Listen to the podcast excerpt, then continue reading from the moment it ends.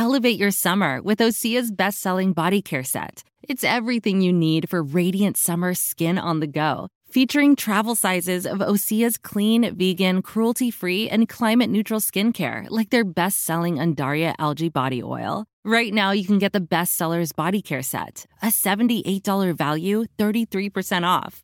And use code SUMMER to save an additional 10%. That's an additional 10% off at OCEAMalibu.com, code SUMMER.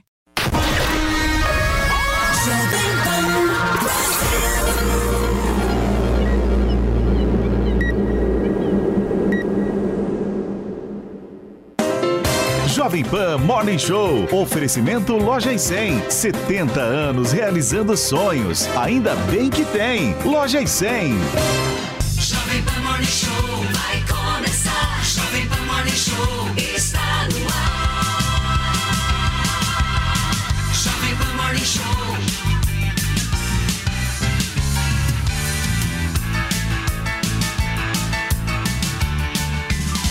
Jovem Pan Morning Show.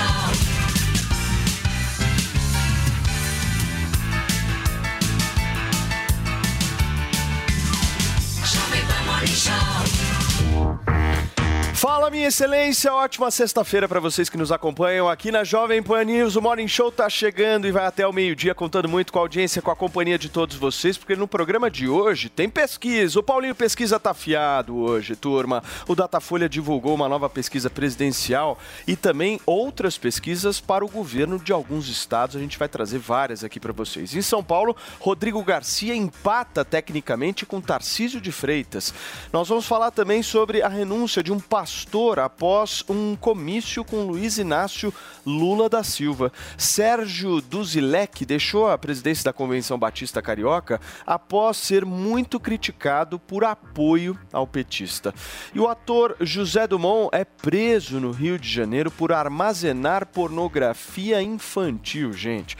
O artista é conhecido por diversos trabalhos na televisão e também no cinema. Tudo isso e muito mais, estamos chegando daquele jeitinho que você gosta, certo, minha abelha rainha? Bom dia pra você. Certíssimo, Paulo Matias, sextou e hoje vai ter um momento aqui nesse programa que vocês não podem perder, porque sabe que um vídeo do candidato Kid Bengala continha alguns trocadilhos.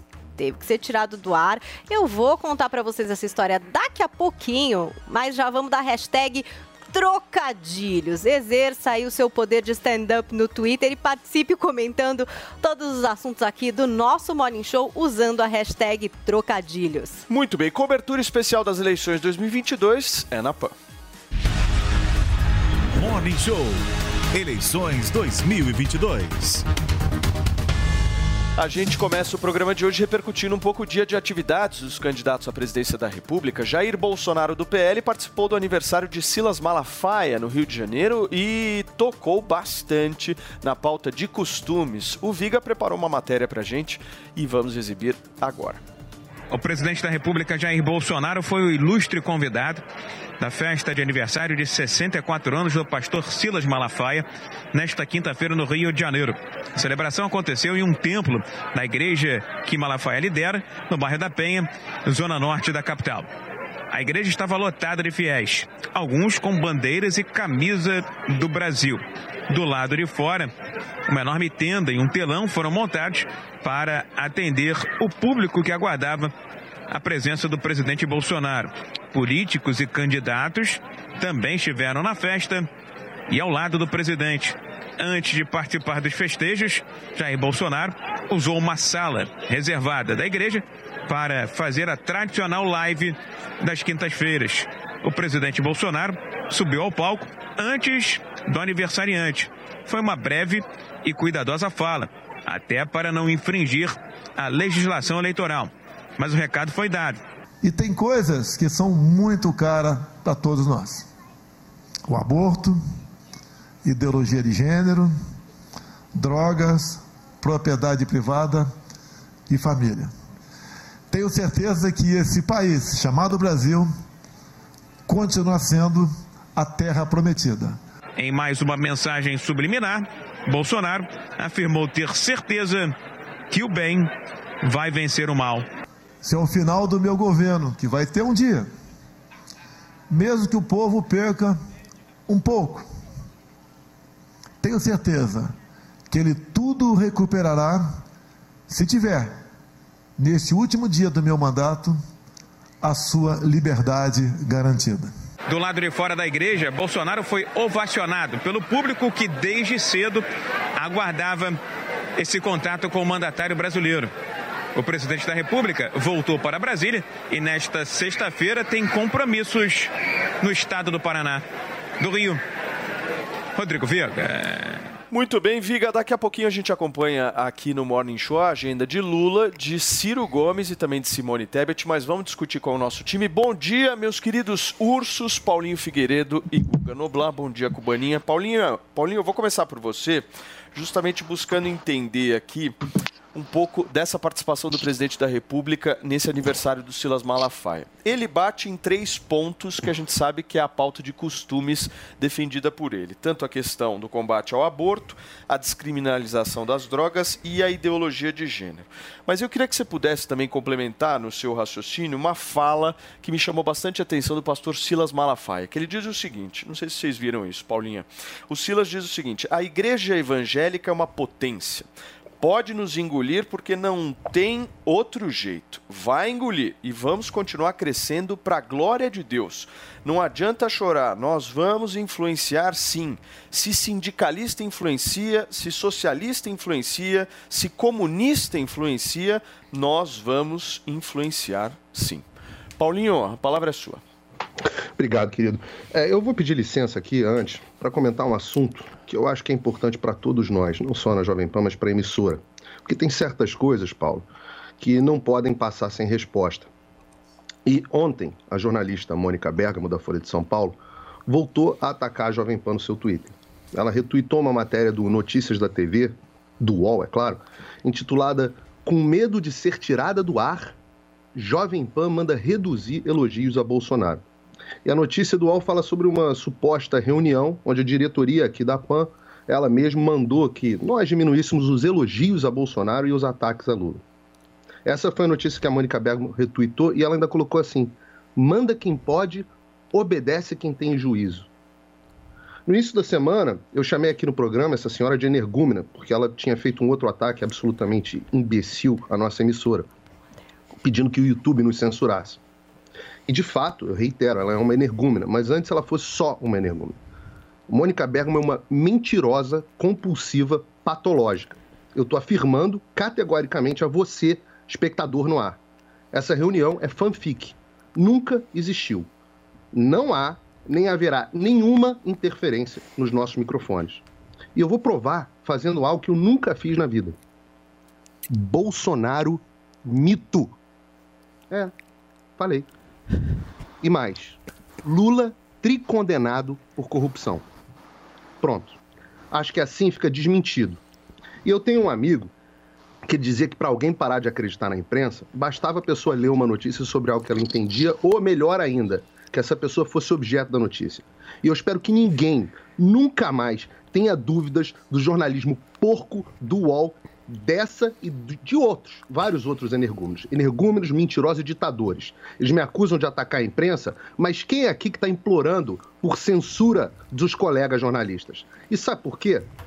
Quer saber por quê? É só olhar os índices de audiência da Jovem Pan. E olhem e comparem com a concorrência. Vejam a tiragem, por exemplo, da Folha, do UOL, de qual faz parte essa senhora. A mentira dessa turma está destruindo a credibilidade deles e reduzindo e conduzindo-os à irrelevância. Até o Diogo Mainardi se queixou nessa semana da censura do UOL que destruiu um antagonista, segundo o próprio Diogo Mainardi. O mesmo UOL do Grupo Folha, do qual faz parte a Mônica. Aos que estão doídos, eu deixo um recado rápido. Nós não vamos parar, não vamos precipitar, não vamos retroceder. Nunca, nunca nas suas porcas vidas. Esse bem. É o Paulinho, antes da gente voltar nesse assunto aí, já que você tocou justamente nessa matéria, eu queria contextualizar rapidamente a nossa audiência para que todos possam ficar cientes, porque saiu uma matéria do jornalista Gabriel Wacker dizendo o seguinte, com medo de ser tirada do ar, Jovem Pan manda reduzir elogios a Bolsonaro. É sobre isso que o Paulo Figueiredo está tratando agora. E dentro dessa matéria, há alguns pontos absolutamente fantasiosos que nunca existiram por aqui e cabe a nós também, com muita tranquilidade, serenidade, a gente buscar trazer sempre a verdade para vocês. Em primeiro lugar, todas as notificações judiciais que existem num período eleitoral, e isso é absolutamente comum, é o momento dos candidatos ingressarem na justiça para pedir seus direitos de resposta, enfim, cabe à justiça eleitoral analisar isso. Isso é um momento absolutamente normal em que já foi vivido por esta emissora em 2020, 2018, 2016, 2014, em todos os anos eleitorais. Isso não é novidade nenhuma para nós. Segundo ponto importante da gente deixar registrado aqui, não houve nenhuma mudança na programação da emissora, em nenhum momento. Nenhum comentarista foi tirado do ar, não houve esta reunião que este jornalista está relatando aqui. Falo como apresentador não apenas do Morning Show, mas também o apresentador do 3 em 1. Dentro desta matéria, diz claramente que houve uma reunião, enfim, dizendo para reduzir algum tipo de elogio ao governo. Não houve nenhum tipo de reunião, essa reunião nunca aconteceu, isso é uma fake news fantasiosa. Então, o que a gente quer primar aqui, em primeiro lugar, é não estabelecer nenhum tipo de enfrentamento, porque nós não estamos aqui para brigar com ninguém. Mas a partir do momento em que há colocações fantasiosas, cabe a nós aqui virmos com toda a serenidade do mundo desmenti-las publicamente. E é isso que a gente está fazendo aqui, certo, Paula? E eu ia até dar uma dica aí para a campanha do PT, que é a seguinte: a Jovem Pan sempre convidou e segue aberta para receber os seus candidatos aqui. O Haddad faltou na sabatina aqui da Jovem Pan, o Lula também não atendeu a esse pedido de nenhum dos programas e a qualquer momento que ele queira contar com a nossa audiência e com esse tal engajamento privilegiado do YouTube, é muito fácil, é só ele marcar o dia e vir aqui e atender a Jovem Pan os inúmeros pedidos para que ele venha aqui como candidato, defender o que ele acredita, ele, o Haddad, enfim, as portas da Jovem Pan seguem abertas democraticamente, como acontece em todas as eleições. Agora, sabe o que eu gosto daqui, Cubaninha? Do lado esquerdo, um grita Bolsonaro mito. E do lado direito, um grita Bolsonaro genocida, certo, Guga Noblar? Tudo bem, queridinho? Bom dia pra você, hein? Bom dia. Viva a democracia. Certo. É, assim, eu não gritei ainda Bolsonaro genocida, mas eu já justifiquei aqueles que gritam com base até em decisões judiciais e manifestações do Gilmar Mendes, que já falou também coisas nesse sentido. Então, existe uma espécie de jurisprudência para você apelar para esse tipo de ataque ao Bolsonaro, né? Bolsonaro genocida, inclusive, vai ser alvo de processo na ONU. Veremos o que vai dar. Eu acho precipitado classificá-lo ainda como genocida, mas sem dúvida nenhuma, eu entendo quem pelo menos suspeita que ele seja um. Afinal de contas, o que ele fez na pandemia é digno de alguém ser taxado assim, né? E sobre o primeiro assunto, né? Qual que é o primeiro assunto do dia? Agora eu já até esqueci porque ele mudou o ursão. Ele acabou mudando o assunto, né? A gente Vocês tá querem falar sobre... Terminamos esse assunto? Vamos voltar na nossa pauta da questão do Malafaia, porque eu quero entender essa fala forte do Silas Malafaia. Eu vou passar para você daqui a pouquinho, Paulinho. Antes eu quero ouvir nossa cubaninha. Por favor, Zoe, o que você achou? E principalmente essa defesa, né, do Bolsonaro nessa pauta de costumes para um público em que é a força dele, o público evangélico. O público evangélico tem crescido muito, né? Essa comunidade evangélica tem crescido muito nos últimos tempos. Muitos católicos estão indo para a religião cristã, né? Mas... Do lado mais dos evangélicos. E uma coisa que eu acho muito interessante na campanha do Bolsonaro e no ser Bolsonaro em si, é como ele consegue se manter sempre muito alinhado às bandeiras dele. Ele não se deixa seduzir por campanha eleitoral. Não, eu tenho que ficar de olho aqui, mudar esse tom aqui no meu discurso, ou ir mais para a base evangélica para conseguir votos. Não.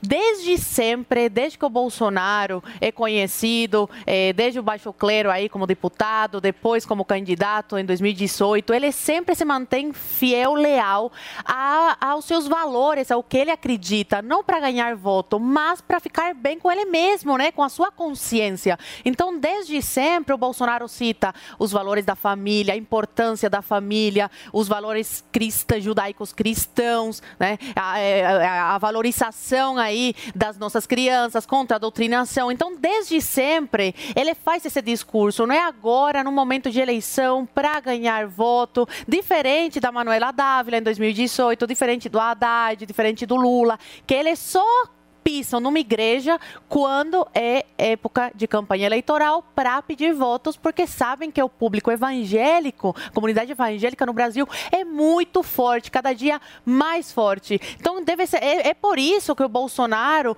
ele consegue manter esse público fiel e ainda atrair eleitores que estão indecisos. Por quê? Porque ficam falando que ele é agressivo nas suas falas, que ele é contra as mulheres, mas na prática você vê um Bolsonaro muito diferente, um Bolsonaro que vai para a igreja, um Bolsonaro que dialoga, um Bolsonaro que é preza pela família, que é contra a legalização das drogas. Então, na prática, por mais que às vezes ele escorregue aí na forma de falar, que algumas falas sejam mal interpretadas pela mídia, ele na prática consegue mostrar de fato quem é o Bolsonaro. E ontem, mais uma vez, aí no aniversário do Malafraia, ele conseguiu mostrar que ele continua alinhado com os seus valores. Podem tirar sarro da cara dele, evangélico, pautas ultrapassadas, mas ele não está nem aí para que essas pessoas falam, ele está aí para o que ele acredita de fato, a verdade, e como ele trabalha com a verdade, ele consegue cativar cada vez mais tantos brasileiros, e aqueles que o apoiam desde sempre continuarem fiel às bandeiras que o Bolsonaro defende. Muito bem, Paulinho, fazendo uma rápida análise aqui sobre esse público evangélico, acho bacana a gente falar disso. Se analisar os gráficos da pesquisa, o Bolsonaro e o Lula, em maio desse ano de 2022, estavam mais ou menos empatados nesse público. Aí, de maio para cá, o que aconteceu? O Bolsonaro abriu uma dianteira gigantesca nesse público e fez com que ele melhorasse, inclusive, nas pesquisas. Mas essa última pesquisa de ontem do Datafolha está mostrando uma pequena redução dessa vantagem dentro do público evangélico. Como é que se enxerga isso? Qual que é a estratégia que o Bolsonaro precisa fazer agora para que ele possa alargar ainda mais essa vantagem? Eu tenho dificuldade, Paulo, de aceitar como premissa os números das pesquisas, porque eu tenho bastante desconfiança sobre eles e a gente vai falar mais sobre isso aqui, então eu não vou me estender sobre esse ponto. Eu prefiro, em vez de me fiar em pesquisas eleitorais, eu vou trazer um outro levantamento que eu acho mais confiável, que é o levantamento de comportamento que o Pew Research, que é um dos maiores institutos de pesquisa de comportamento do mundo, ele faz um estudo chamado Global Attitude Survey, pesquisa global de comportamento. E essa pesquisa analisa qual é o tamanho do voto que a esquerda tem entre as pessoas religiosas e as não religiosas.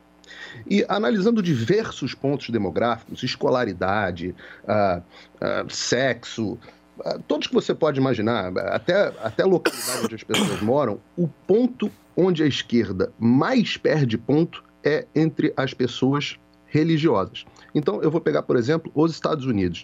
Nos Estados Unidos, a esquerda tem 50% dos votos das pessoas não religiosas.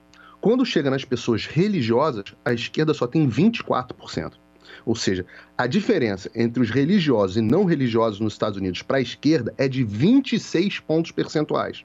Quando você pega a Espanha, 28 pontos percentuais. Canadá, 26. Reino Unido, 16. França, 17.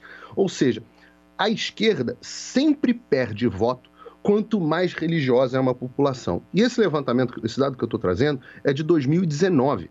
Não é tão recente. E de 2019 para cá, as pautas da esquerda, essa que o Bolsonaro trouxe, aborto, ideologia de gênero, drogas, propriedade privada e família, as pautas da esquerda, as pautas identitárias, as pautas que a gente chama de lacração ou wokeism aqui nos Estados Unidos, elas estão ficando cada vez mais radicais. A defesa do aborto é cada vez mais radical, a defesa da sexualização das crianças precoce é cada vez mais radical, da ideologia de gênero, defesa de liberação completa das drogas. Isso torna incompatível o voto na esquerda com a visão religiosa da imensa maioria das pessoas.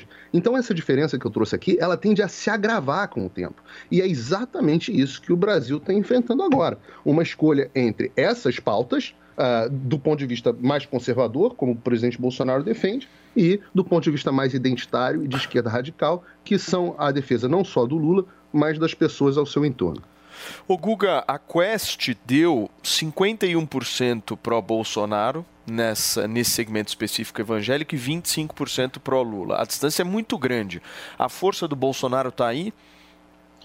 Agora entre os católicos isso praticamente se inverte. Nos católicos o Lula está bem à frente do Bolsonaro. Eu não leio os números de ontem, mas pensando em pesquisas anteriores, eu tenho certeza que ele segue à frente do Bolsonaro entre os católicos, e a maioria da população é católica, apesar dos evangélicos estarem em ascensão há muitos anos e, quem sabe, se tornarão em breve a maior corrente religiosa. Por ora, ainda segue os católicos, e os católicos estão do lado do Lula, a maioria. Os evangélicos, eles têm, diferente do católico, as igrejas evangélicas, algumas delas, óbvio, não todas, têm a intenção, de fato, de entrar na política. A bancada religiosa da Câmara é muito ligada à igreja evangélicas. E essas igrejas, várias, estão unidas ao Bolsonaro. Então, elas estão fazendo campanha política na igreja, misturando religião com política e tentando transformar o voto daquele fiel da igreja num voto bolsonarista. É claro que está tendo resultado. E o discurso é esse, é um discurso que apela para o lado emocional, para o medo, Aí eles jogam com notícias sensacionalistas, do tipo, o Lula vai legalizar o aborto de maneira indiscriminada, o Lula quer legalizar as drogas. Eles jogam com informações que são deturpadas e que viram fake news, no fim. Mas é a disputa do medo e da razão, é isso que a gente está vendo, Porque se a gente for colocar em paralelo a economia, se a gente for colocar em paralelo a democracia, a educação, a saúde, a maneira como o governo lidou com a cultura, com os professores, com o jornalismo, enfim, e como o governo Bolsonaro lida e como o Lula lidou, é claro que o Bolsonaro perde na comparação. Então ele precisa ir para essa questão mais pessoal, que apela para costumes e que muitas vezes foge da razão, que tem mais a ver com a sua criação, muitas vezes. E ele joga, como eu disse, muito com deturpação de notícia, apelando para o medo. E isso está dando resultado, e como eu falei também de início, os evangélicos, eles têm esse lado político diferente dos católicos. Eles, de fato, têm igrejas que misturam mesmo política com religião e que estão fazendo um discurso militante a favor do Bolsonaro. Quando a gente vê um se posicionar contra, ele acaba retirado da congregação. Agora, vários podem se posicionar. Olha só, daqui a pouquinho, Guga, a gente vai falar exatamente sobre esse tema que você trouxe. Um pastor renunciou depois de declarar e participar de um evento pró-Lula. Mas antes, a gente vai acompanhar a agenda dos outros candidatos à presidência da República. E vamos começar justamente pela Carolina Belim, certo, Vini? Então, roda a matéria. Simone Tebet, do MDB, fez uma caminhada pelo centro de Fortaleza, no Ceará. A candidata ainda participou de uma reunião com jovens empresários e falou sobre a proposta Poupança Jovem. Está na hora de fazer uma revolução com a lei de responsabilidade social. Nesse projeto de ter prazos e metas para acabar com a miséria e diminuir a pobreza, quando a gente fala em acabar com a miséria, chegar a 1% e diminuir a pobreza, nós estabelecemos nesse projeto um valor chamado Poupança Jovem. Hoje, nós temos uma legião de quase 30% de jovens que nem estudam nem trabalham. Nós vamos pagar para esse jovem concluir o ensino médio. Ensino médio técnico. Se ele concluir o ensino médio técnico, o período integral, ele vai ganhar R$5.000 para fazer o que ele quiser, desde que ele estude. E aí sim, não tem pandemia, não tem guerra que derruba este Brasil. Tebet encerrou o dia em São Luís, no Maranhão, onde fez uma caminhada na Rua Grande e depois reuniu com lideranças evangélicas femininas. O candidato Ciro Gomes, do PDT, esteve em Recife, onde foi entrevistado por uma rádio local e também se reuniu com lideranças e a juventude do partido no Comitê Central de Pernambuco. Ciro foi recebido por apoiadores e autografou o livro que escreveu com o projeto que tem para o país. Na sequência, falou sobre emprego, renda e renegociação para famílias endividadas. Emprego e renda estão no pior nível da história, portanto eu só posso fazer de curto prazo uma política de refinanciamento que eu também sei fazer, obtendo 70% a 90% de desconto. A terceira é impedir que isso se repita, como? Com a lei antiganância. A partir da minha lei antiganância, qualquer brasileiro que pagou duas vezes o que tomou emprestado fica quite por lei. Isso é uma lei que já existe na Inglaterra, quero dizer que é perfeitamente praticável se a gente não vender a alma para os banqueiros, como os meus ilustres opositores todos, infelizmente, se submeteram a esse pacto de barões do setor financeiro. O ex-presidente Luiz Inácio Lula da Silva do PT foi até Montes Claros, Minas Gerais, onde concedeu coletiva de imprensa e participou de comício. Lula disse aos jornalistas que o presidente Jair Bolsonaro está usando a ida ao velório da rainha Elizabeth II como palanque eleitoral. O petista também comentou a busca pelo voto útil, defendida por aliados como forma de vencer ainda no primeiro turno. Lula mostrou discordância em relação à estratégia. Eu espero poder ganhar as eleições no primeiro turno e estou trabalhando para isso, sabe? Por isso eu estou pedindo voto, depois que eu terminar uma entrevista eu vou pedir voto para vocês. Ninguém precisa dizer agora, mas não se esqueçam de digitar. É o seguinte, todo mundo votar, vai ter o segundo turno e nós vamos fazer assim, no segundo turno normalmente, que respeitar a decisão do povo, mas eu estou me esforçando para ganhar no primeiro turno e sempre me esforcei para ganhar no primeiro turno. Eu não sou favorável à teoria, sabe, de inibir os outros a ser candidato. Sabe, eu fui vítima do voto útil muitas vezes. Muitas vezes, não, Lula não pode ser candidato por causa do voto útil. Eu nunca aceitei isso. Eu acho que o povo tem que ter liberdade de escolher os seus candidatos. Durante o comício, ao lado de Alexandre Calil, candidato apoiado por ele ao governo de Minas, Lula fez discurso bastante centrado na questão da fome no Brasil. E também defendeu a igualdade entre homens e mulheres e o fim da violência doméstica. A mulher não pode ser tratada como objeto de camisa. A mulher não pode ser tratada ganhando menos que o homem, fazendo a mesma função. A mulher não nasceu só para lavar louça, arrumar cama, lavar banheiro e cuidar do marido, não. A mulher nasceu para fazer o que ela quiser, para trabalhar fora. Ela nasceu para ganhar por conta própria. Muito bem, gente. Tá aí as agendas dos outros candidatos à presidência da República. Ô, Guguinha, me explica uma coisa. Quando o Lula fala que ele não é adepto à estratégia do voto útil, a gente pode traduzir que ele está dizendo o seguinte: Ciro Gomes e Simone Tebet, venham me abraçar no segundo turno? É basicamente isso? Ele está fazendo uma espécie de jogo duplo, né? Vamos ser honestos. Ao mesmo tempo que ele se coloca como alguém que não está correndo atrás do voto útil, ele libera os influenciadores, aqueles que estão pedindo voto para a esquerda. O Raí, por exemplo, jogador de futebol, a fazer um discurso favorável ao voto útil, né? Ele está, sim, tentando criar essa onda a favor do voto útil, porém ele não vai pedir diretamente o voto do Ciro e da Simone. Ele deve ter escutado aqueles marqueteiros mais experientes que devem tê-lo alertado do perigo, do tiro no pé, que pode ser a estratégia de você diretamente pedir o voto útil.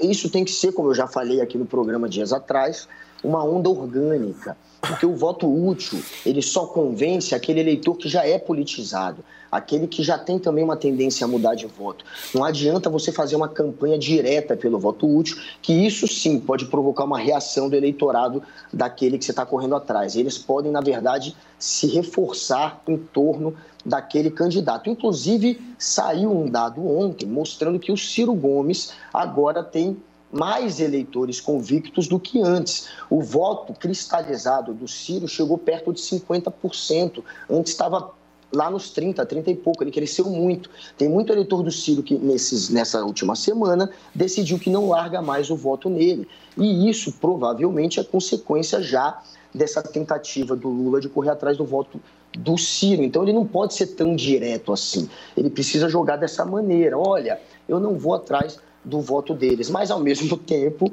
faz com que uma onda seja movimentada. É o Lulinha paz e amor, basicamente. É o Lulinha paz e amor, lógico, e ele quer correr atrás do eleitor anti-Bolsonaro de maneira indireta, porque é assim que tem que ser feito, é marketing puro. Tem que correr atrás desse eleitor, mas jogando de maneira indireta. Faz com que os outros peçam, não pede demais, não mostra demais isso, faz às vezes até um discurso contrário, como ele fez. Agora, Guga, você vê como as campanhas têm estratégias, pesquisas, os famosos trackings, né? Onde é que o Lula estava ontem? Minas Gerais. Qual foi o estado do Sudeste que o Bolsonaro mais cresceu? Minas Gerais. Ou seja, tem estratégia, Paulinho Figueiredo, por favor.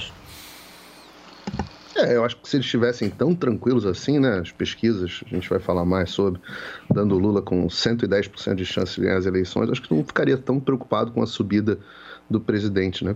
Eu tenho certeza que a campanha do Lula, assim como a campanha do Bolsonaro, também faz os seus trackings e os números. Quando a gente sai do Datafolha, os números não têm essa margem mesmo. Pode ser, um pode estar um pouquinho na frente de um, outro pode estar um pouquinho na frente da de outro, mas o fato é que a disputa está apertada para os dois lados e eles sabem disso, a disputa está acirrada. E no final das contas, o que o Guga falou não está completamente errado, não. Acontece mesmo isso no final de uma movimentação, de um caminho na direção do voto útil quando as pessoas percebem que a disputa está muito polarizada. Mas isso acontece mais quando não é claro quais são os dois candidatos que vão para o segundo turno. E nesse cenário atual não há a menor dúvida nesse sentido. De forma que as pessoas que vão votar, eu ainda não conheci nenhuma, mas as pessoas que vão votar na Simone Tebet, vão votar na Simone Tebet porque acreditam que ela é uma boa opção, sabendo que ela vai perder, já conhecedores de que ela vai perder. E as pessoas que vão votar no Ciro também, não querem a princípio nem Lula nem Bolsonaro, vão votar no Ciro sabendo que ele vai perder, mas para marcar a posição e deixar o outro voto para o segundo turno. A única alternativa na direção de você induzir o eleitor a um voto útil é você dar a ele a impressão de que a disputa pode acabar ainda no primeiro turno. E nesse sentido, isso poderia acontecer. Para isso é absolutamente, praticamente impossível hoje em dia, apesar de terem jornalistas que dizem que não dá para descartar a vitória do Bolsonaro no primeiro turno, é praticamente impossível hoje, na minha opinião, que a disputa seja resolvida no primeiro turno. Mas os institutos de pesquisa podem causar essa impressão. Se continuarem colocando Lula com 40 e muitos por cento, na hora onde eles simplesmente tirarem os votos indecisos, os votos brancos e nulos, e passarem a mostrar as pesquisas única e exclusivamente, como eles fazem mais para o final da campanha, única e exclusivamente com o voto, com os votos válidos, aí você pode ter uma impressão de que o Lula está ali com 48, tem chance dele chegar e vencer no primeiro turno, e isso sim pode forçar uma migração para o voto útil em direção ao Lula dos eleitores de esquerda. Então, no final das contas, talvez os institutos de pesquisa influenciem mais essa questão do voto útil do que qualquer outra coisa. Muito bem, queridos, a conversa está muito boa por aqui e eu vou para um rápido intervalo comercial e ela continua daqui a pouquinho porque a gente vai trazer a história do pastor que renunciou depois de participar de um evento de apoio ao candidato Luiz Inácio Lula da Silva, certo, Paulinha? Exatamente, tem o vídeo polêmico do Kid Bengala daqui a pouco. Ah, essa pauta eu não quero perder, fica por aí.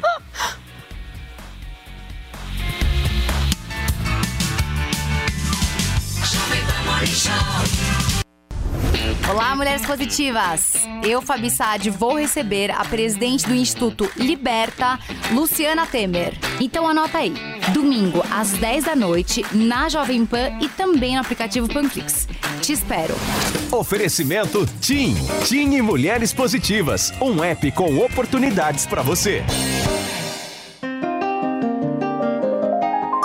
Na vida tudo se movimenta, vamos também nos movimentar.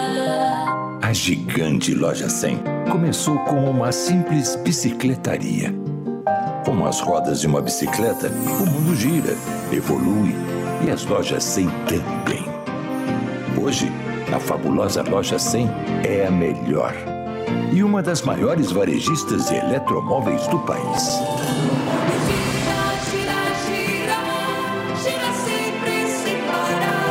Graças a milhões e milhões de pessoas como você, que todos os dias honram as Lojas 100 com a sua confiança. Obrigado, minha gente. Há 70 anos, nosso mundo gira sempre por você.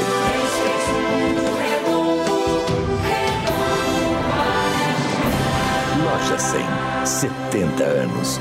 Ainda bem que tem.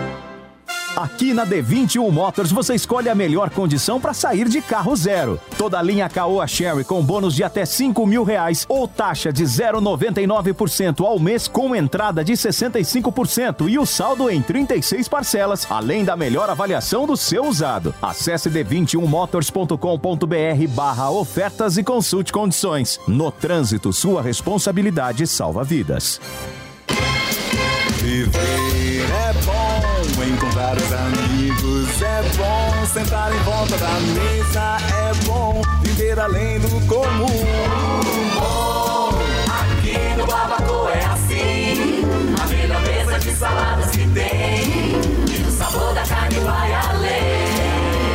Barbacoa, muito além da carne. No Itaim, Shoppings D&D e Morumbi, ou na sua casa pelo iFood. Só no Barbacoa. Panflix. Baixe e assista toda a programação da Jovem Pan.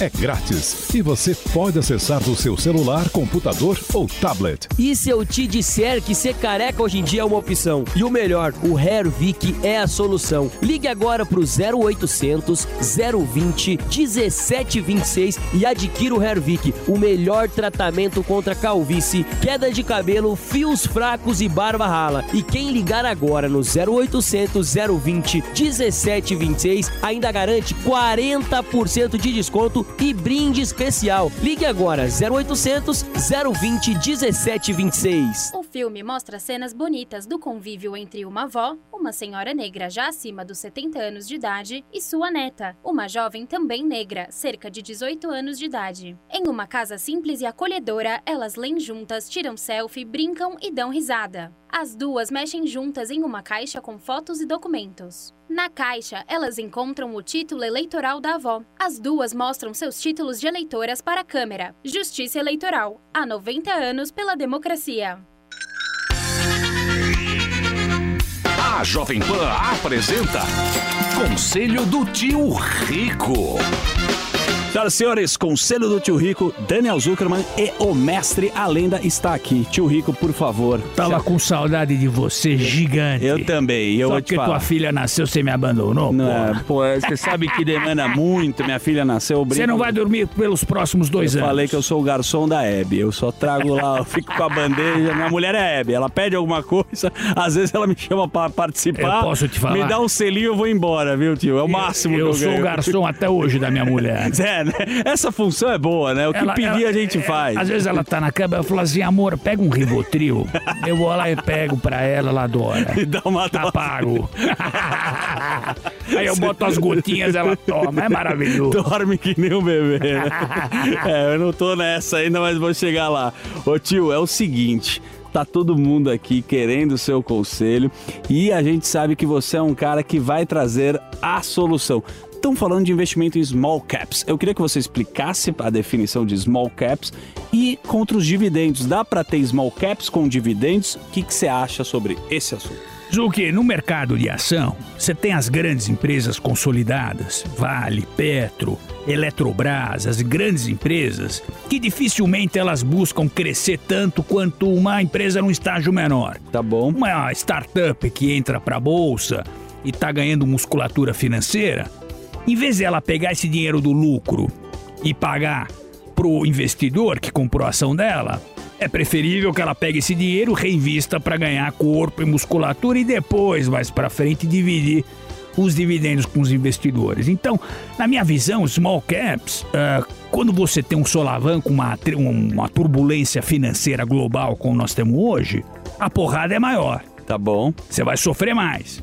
Agora, quando você tem uma época de bonança e crescimento, elas tendem a ganhar mais tração. Conseguem valorizar mais do que uma Vale, do que uma Petro. Eu gosto. Agora o seguinte, sempre com parcimônia. Sempre. Small caps, ela pode também desaparecer, né? Uhum. Então com esse mundo hoje que nós temos com muita volatilidade, é aquela parcela do dinheiro ali que você fala, bom, Se porrar, eu tô feliz. Também se for pro ralo, aguentei o tranco. Sensacional.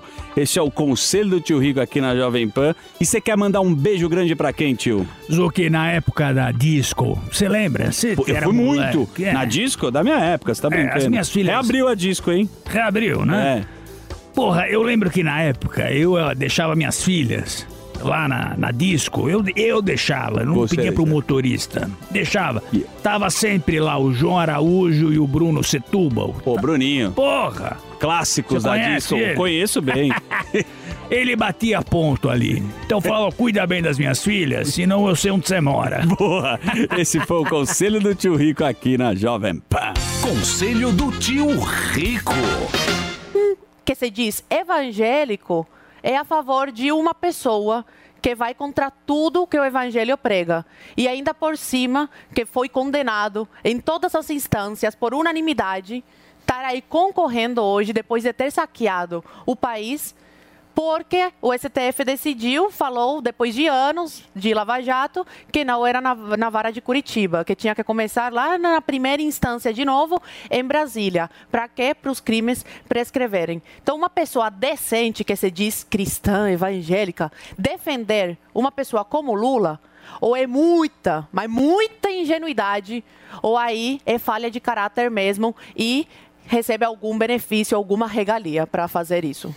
Muito bem, deixa eu perguntar uma coisa para você, ô Paulinho, até sobre essa questão religiosa, essa mistura de religião com política, porque o cristianismo ele não tem como base justamente você amar o próximo, independente, enfim, até como a si mesmo, trazer as pessoas mais para próximo. Quando a gente envolve essa questão de política, a gente não está afetando diretamente nos princípios da base cristã? Pelo contrário, a Bíblia prega que você ame o pecador, mas odeie o pecado. Então você realmente, o Lula, por exemplo, eu torço pela salvação da alma dele, oro pela salvação da alma dele, quero o bem pessoal dele, não quero o mal pessoal de ninguém da esquerda. Agora, posto isso, as pautas que essas pessoas defendem são abjetas e prejudicam a forma de vida cristã.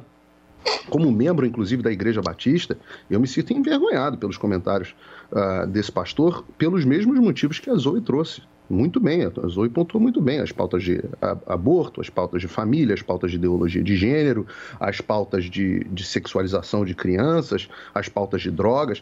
Essas são questões que afetam o nosso estilo de vida como cristãos. Mas e não há como negar, a sociedade foi construída, basta você ler a Constituição brasileira, basta você ler a forma da construção do Estado brasileiro, foi construída em cima de valores cristãos, assim como outros não foram, na China não foram, no Oriente Médio não foram, e isso gera sociedades diferentes. Os avanços que nós tivemos na nossa sociedade vêm da nossa cultura judaico-cristã ocidental, todas essas coisas que nós batemos no peito para dizer que nós temos, os tais direitos naturais, vêm, e nós já falamos aqui, inclusive com o Conrado aqui conosco, vêm de valores judaico-cristãos ocidentais, todo o arcabouço filosófico vem desses valores. A separação entre igreja e Estado, me chega a doer a ignorância da CBB nesse sentido, porque separação entre igreja e Estado não significa que igrejas não tenham posições políticas. Ora, de onde vem essa separação entre igreja e Estado? Qual foi o governo que criou a liberdade religiosa no mundo ocidental? O governo americano, com as proteções constitucionais e a proteção da primeira emenda. Aliás, antes disso, já existia uma tradição de liberdade religiosa aqui nos Estados Unidos. O país foi fundado com esse princípio de liberdade religiosa e é um princípio que nós temos que defender sempre, no Brasil, inclusive. Todos são livres para terem as crenças que quiserem. Agora, isso não significa que as pessoas devam deixar de lado os seus valores, que muitos vêm da religião, na hora de defender as suas pautas. Ora, volto aqui ao exemplo americano. A Constituição americana, na verdade, todo o movimento de construção dos Estados Unidos foi feito dentro de igrejas. As discussões políticas que levaram à independência americana e à fundação desse modelo de república no qual o Brasil se espelha aconteceram dentro de igrejas. Ora, até no Brasil. No Brasil, a Igreja Católica tinha um papel fundamental. As pessoas discutiam dentro de igreja. Isso sempre foi normal. Isso não significa que não haja separação. Separação entre igreja e Estado significa que a igreja não terá poder de decisão sobre os cidadãos. E isso é um princípio bastante estabelecido e consolidado. Essa confusão é proposital. E quando a CBB emite uma nota 10, ela está caindo nessa confusão. Não dá, é muito difícil que pastores, vendo todos os princípios que nós defendemos na igreja todos os domingos, sendo atacados dioturnamente pela esquerda, que pastores e padres mantenham a neutralidade. Ô, é Paulinho, por isso que aqui nos Estados Unidos, a Nancy Pelosi não está podendo sequer comungar porque foi proibida pelo arcebispo de São Francisco. Ô Paulinho, só fazer um adendo aí, porque eu quero justamente entender a cabeça de vocês e buscar uma certa compreensão nesse sentido, porque vocês aqui pregam todo santo dia a questão da liberdade, e eu não vou nem entrar no mérito do que o Lula defende ou do que o Lula deixa de defender. Eu vou entrar no mérito de que eu acho que um pastor, um padre, alguém da Umbanda, seja lá de qual religião for, tem o direito de apoiar quem ele quiser. Essa é a base do cristianismo, eu acho, pelo menos. Claro, independente. Apoiar até o que vai contra o que está na Bíblia. Se você prega a liberdade, você tem que deixar o cara apoiar quem ele quiser. Claro. Senão isso é autoritário. O cara se diz pastor, influencia as pessoas que vão na igreja. E daí? O Silas Malafaia acabou de dizer que vai influenciar para votar no Bolsonaro.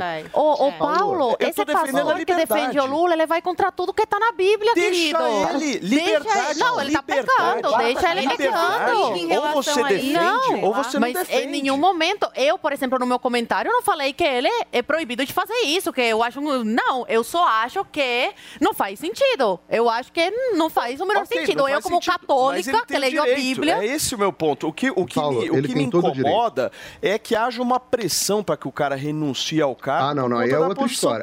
Agora você está... Não, agora você está querendo influir. É isso que eu não concordo. Não. Mas ele saiu porque agora você está querendo interferir todo o poder de liberdade para o pastor defender o que ele quiser. Isso. Todo o poder. Esse não foi agora. Só que quando você não quer que a igreja tome providências contra ele porque ele está violando a doutrina cristã, aí você está atacando a liberdade do corpo religioso. A igreja não é obrigada a aceitar alguém que defenda valores que vão contra a doutrina da igreja. Então, a liberdade está de um lado, do pastor defender o que ele quiser, correto, pode defender o que quiser, pode defender até a Umbanda. Só que, se defender a Umbanda dentro de uma igreja batista, a igreja tem que tomar as medidas necessárias para tirá-lo de lá, porque ele não representa as doutrinas da igreja e as doutrinas cristãs. A liberdade vai para os dois lados, Paulo. Liberdade não é inconsequência para as suas ações.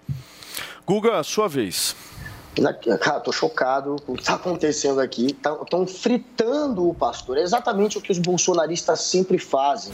Eles fingem que lutam pela liberdade, mas aquele que é diferente, eles fritam, eles tratam como uma pessoa demoníaca. Eles estão praticamente dizendo, ele tem a liberdade de defender o demônio. Foi o que ele fez ali. Eles estão dizendo e tentando misturar, querendo dizer que o pastor foi afastado por não defender preceitos cristãos. Tem nada a ver. Ele foi afastado, segundo a própria nota, porque misturou política com religião. Não quer dizer que o que ele defendeu seja anticristão. Tem nada a ver, até porque é chocante querer dizer que a esquerda é anticristã.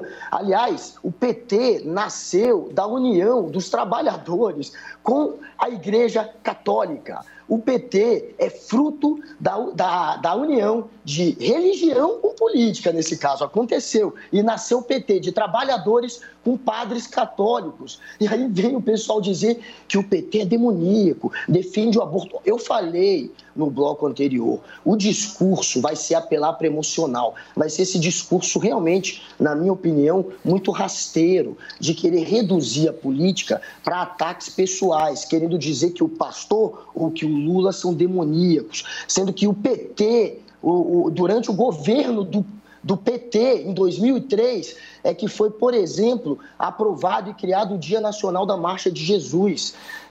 A Lei da Liberdade Religiosa foi criada durante o governo do PT. O Dia Nacional do Evangélico também. O Dia Nacional da Proclamação do Evangelho também. Tudo durante governos petistas, um partido que nasceu da união da igreja com a política e que agora eles querem traduzir como algo demoníaco. E por isso o pastor e a congregação merecem expulsar o pastor. Olha a confusão que eles tentam criar na mente de vocês. É um jogo, gente, daqueles que querem apelar para a emoção. É um jogo rasteiro. Lula sempre foi católico. Se você pegar a primeira participação do Lula em um debate em 1982... Em 82, ele já teve que desmentir isso, dizendo, sou católico, até porque o partido dele nasceu junto com o catolicismo, junto com as igrejas, sou católico e não sou comunista. Isso ele falou em 1982 na televisão. E até hoje querem martelar para você a ideia de que ele quer transformar o Brasil numa ditadura comunista, sendo que ele ficou, o PT, 14 anos no poder e tudo que fez foi fortalecer a democracia, foi criar os meios de se investigar e de colocar, inclusive, político na cadeia. Tudo que está sendo aparelhado e que está sendo reduzido pelo bolsonarismo. É por isso que a gente caiu no ranking das democracias. O Bolsonaro sonega informação para a imprensa. Eles atacam agora o pastor, eles lincham jornalistas e depois eles falam para você que estão defendendo a liberdade.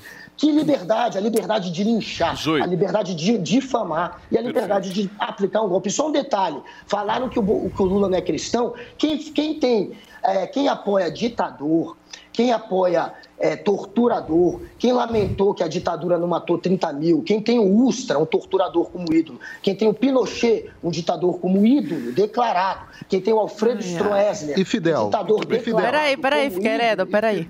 Fala, Zoe. Bolsonaro. Você pode pegar o Fidel, vai ter do outro lado. Vamos lá. Ok. Vamos lá. E o Bolsonaro tem uma lista de... O Guga... Tá falando muito hoje, hein? Só aqui. Então vamos parar com esse jogo. Esqueceu o Rivotril. Tá aqui no estúdio Rivotril. Obrigado.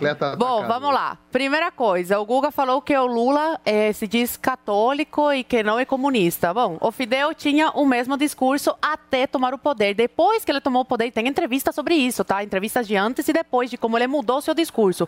Ele falava que eles não eram comunistas, bolcheviques, que nada disso. E que depois da Revolução, eles convocariam eleições democráticas. Foi só o Fidel tomar o poder, que aí falou que não era uma revolução comunista, e falou que ia esperar um pouco, uns 2 anos, para colocar eleições em Cuba, e aí o cubano ia ter o direito de votar. Então, meu filho, esse negócio de discurso, assim, é uma coisa antes do poder, depois que chegou ao poder, é outra. Quando o Fidel chegou ao poder, os cristãos, os católicos foram perseguidos, os padres foram perseguidos, e quem ia à igreja passou a ir escondido. Te falo isso por experiência própria, minha família é muito católica, e minha bisavó ia escondida para a igreja, para ouvir a palavra do Senhor. Levava minha mãe, que era adolescente na época, escondida também. E meu avô não podia saber, porque meu avô tinha muito medo, porque quem frequentava a igreja nos primeiros anos da Revolução era perseguido, sofria represália e podia até ser demitido. A maioria que se dizia cristã era demitido do trabalho por falar, professar a sua fé. Então não venha dizer que é coisa da nossa cabeça, que o Lula é católico, porque o Lula apoia esse regime, Guga Noblar. O Lula financiou a ditadura em Cuba. Então, é muito...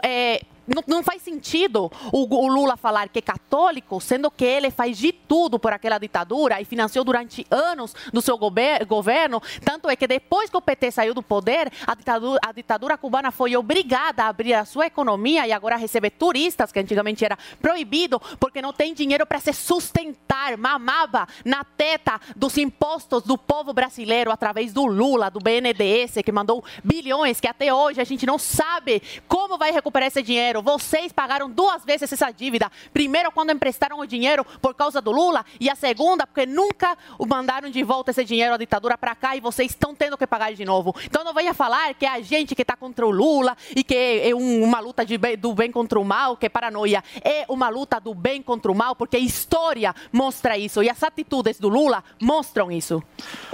Detalhe, quem foi expulso da congregação foi o pastor, que é lulista, nenhum a favor do Bolsonaro. Ele não foi expulso, o Guga Noblar, ele usou o nome da associação para fazer campanha para o Lula. Ele podia ter ido como ele foi como associação. Isso é errado. Quem foi expulso, quem teve que renunciar, foi o pastor que se colocou ao lado do Lula. Quem são os jornalistas perseguidos são aqueles que os bolsonaros colocam um alvo na testa. Quem são os professores perseguidos? Jornalistas perseguidos são professor perseguido não, professor que doutrina a criança em sala de aula para colocar a criança contra o pai e contra a mãe, para a criança ser do Estado e não da família. Nós somos os jornalistas perseguidos. Nós é que estamos sendo atacados, nós é que somos objeto do TSE. Os bolsonaristas estão perseguindo os jornalistas, os pastores que são contra o Bolsonaro, todos são difamados. Os cientistas que não foram negacionistas. Esse pastor foi preso? Vocês percebem, assim como o Daniel Silveira foi preso? Roberto Jefferson, Alan dos Santos? Tem algum preso? Bolsonaro mandou prender algum? Joey, depois você fala da sua vez. Desculpa. Vocês percebem o quanto é violento? Eu não quero de maneira nenhuma atrapalhá-los nessa conversa, mas eu tenho dois recados. O primeiro é que são 10 horas e 53 minutos e o segundo é que a gente continua, mas depois do intervalo.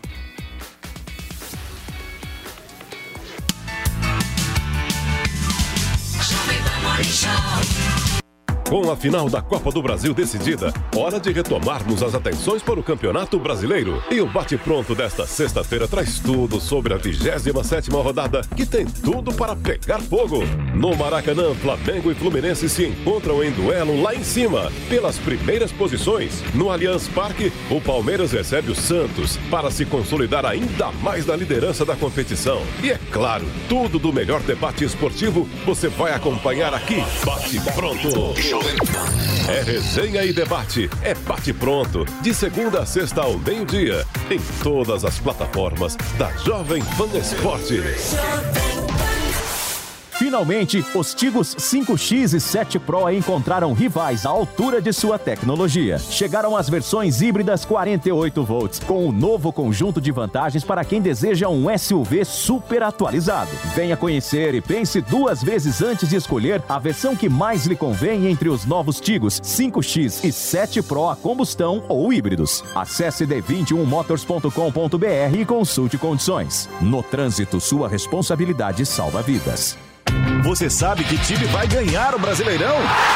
Sabe quem vai fazer mais pontos na NBA? Entende tudo de Fórmula 1? Então não perca tempo. Entre na vaidebob.com e comece a usar seu conhecimento esportivo para se divertir e ganhar dinheiro. São as melhores ODBs do mercado em plataforma segura e fácil de usar. Vaidebob.com, a melhor plataforma de apostas do mundo agora no Brasil.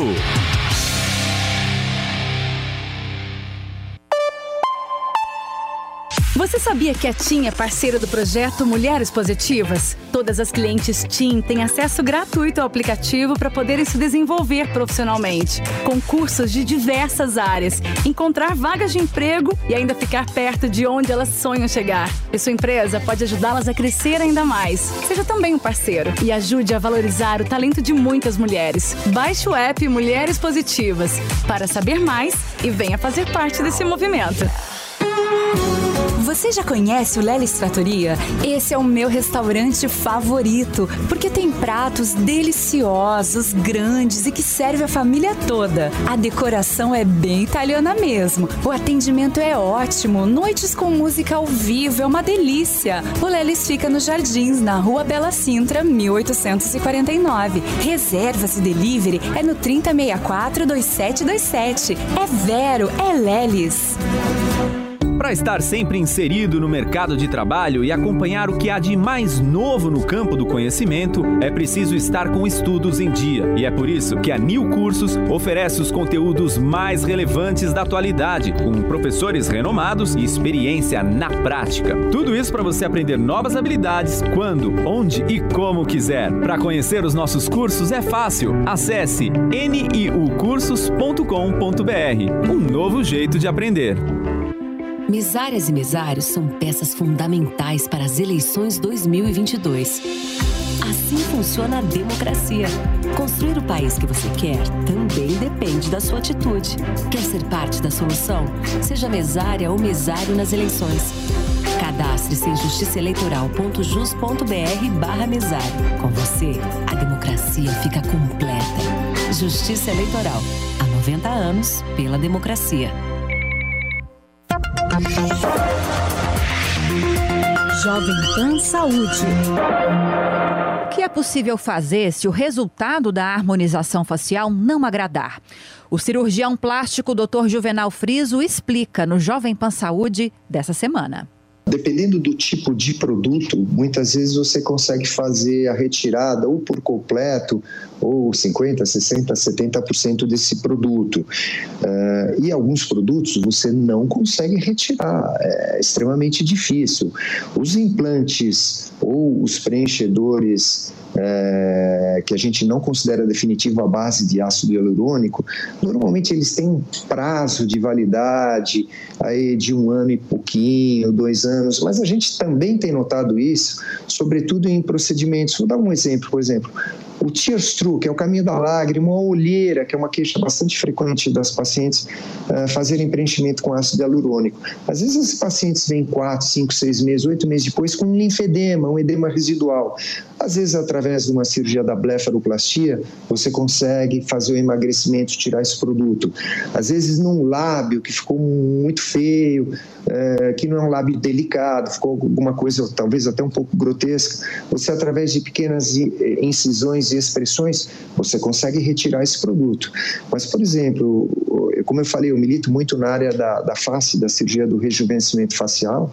Hoje, às vezes a gente faz descolamento da face e lida com áreas de fibrose, de aderência, porque a hora que você injeta o produto, ele vai permear no subdérmico, embaixo da pele, no tecido celular bicutâneo, na gordura, muitas vezes intramuscular ou às vezes até periósteo, que a gente chama na base do osso. E você tem ali estruturas nervosas, inserções musculares, você não consegue fazer essa retirada. Se você quiser assistir essa e outras entrevistas, você já sabe, é só acessar o canal Jovem Pan Saúde e também o aplicativo da Panflix para Android e iOS. E se você quiser sugerir algum tema, mande por e-mail saúde@jovempan.com.br. Jovem Pan Saúde. Precisa entender é que quando nós vamos contra coisas que nós acreditamos que sejam erradas, isso não é ataque. Isso não é dizer que a pessoa não tem a liberdade. Tem a liberdade, assim como ela tem a liberdade de ser, tem a liberdade de ser duramente criticada. E quando jornalistas e mentirem, quando professores endocrinarem e quando pastores defenderem teses que vão contra o cristianismo, Paulinho, nós faremos isso implacavelmente. Muito bem, nós estamos ao vivo aqui na Jovem Pan News, são 11 horas da manhã. Por favor, Zoe, para a gente fechar esse tema. Não, perseguição, Guga. Sabe o que é perseguição, Guga Noblar? Que eu esqueci de falar no meu comentário anterior. Minha família é amiga de um padre angolano que a igreja da Angola mandou ele para Cuba para passar um tempo lá nas igrejas de Cuba. E ele estava conversando com alguns fiéis sobre a ditadura, sobre incentivá-los, né, a ir às ruas, pedir liberdade, pedir direito ao voto. Sabe o que aconteceu com esse padre, bem amigo da minha família até hoje? Ele foi deportado. Isso sim é perseguição, Guga Noblar. Você não sabe o que é perseguição de fato. Sabe por quê? Porque quando você visitou Cuba, você ficou num resort e você não fez questão de conhecer a realidade de fato das pessoas. E o teu candidato, Guga Noblar, ajuda e ama e tem fetiche com aquela ditadura. Tá. Muito bem. Guguinha, chega, meu amor, eu não aguento mais esse assunto. Paulinha, do que nós vamos falar agora? Faz uma introdução, porque isso é importante. Vai ter aquele momento? Um momento importante aqui nesse programa é um quadro que surgiu espontaneamente, que é o quadro do Paulinho Pesquisa. É, meus queridos, vocês gostando ou não, Paulinho Pesquisa está aqui, pronto, preparado para trazer para vocês uma informação importante. Há menos de 20 dias para as eleições de 2 de outubro foi divulgada mais uma pesquisa da Datafolha para a presidência da República e o nosso Vitor Hugo Salina traz os números.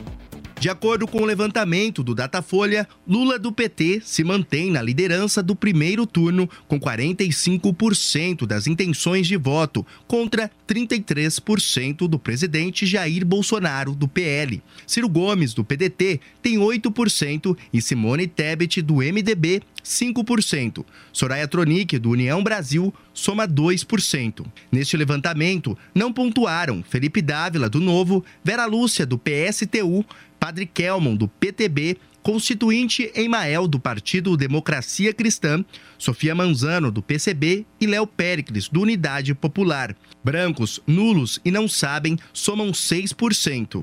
No levantamento espontâneo, Lula também aparece à frente, com 41% das intenções de voto, contra 31% de Bolsonaro.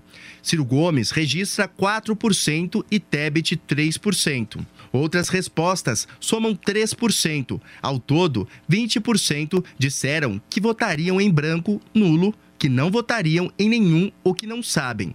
Em um cenário de segundo turno entre Lula e Bolsonaro, o petista venceria com 54% das intenções de voto contra 38% de Bolsonaro. 9% disseram que votariam em branco, em nulo, que não votariam ou não souberam responder. Muito bem, Paulinha. Essa pesquisa ouviu quantas pessoas? Olha, a gente vai entrar agora nos dados da pesquisa Datafolha em São Paulo, que ouviu 1.808 pessoas entre os dias 13 e 15 de setembro.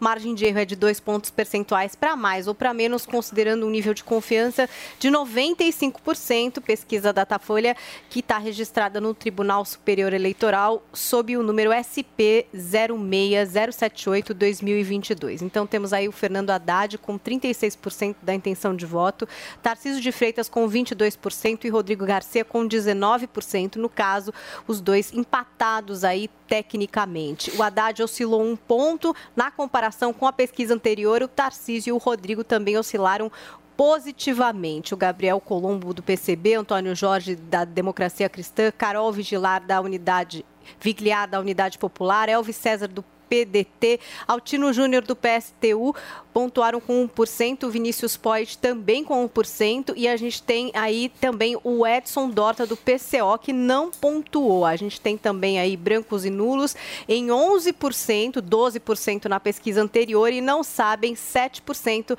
10% na pesquisa anterior. Simulações para segundo turno, no cenário 1, Haddad versus Rodrigo Garcia, o Fernando Haddad, do PT, pontua com 47%, no início de setembro estava com 48%, o Rodrigo Garcia, do PSDB, com 41%, estava com 38% na pesquisa anterior, brancos e nulos permanecem 11% e não sabem 2%, eram 3% na pesquisa anterior. No cenário 2, Haddad versus Tarcísio de Freitas, Fernando Haddad pontua com 54%, estava com 51% na pesquisa anterior, e o Tarcísio de Freitas, do Republicanos, está com 36%, o mesmo número da pesquisa anterior, brancos e nulos em 8% e não sabem ainda 2%.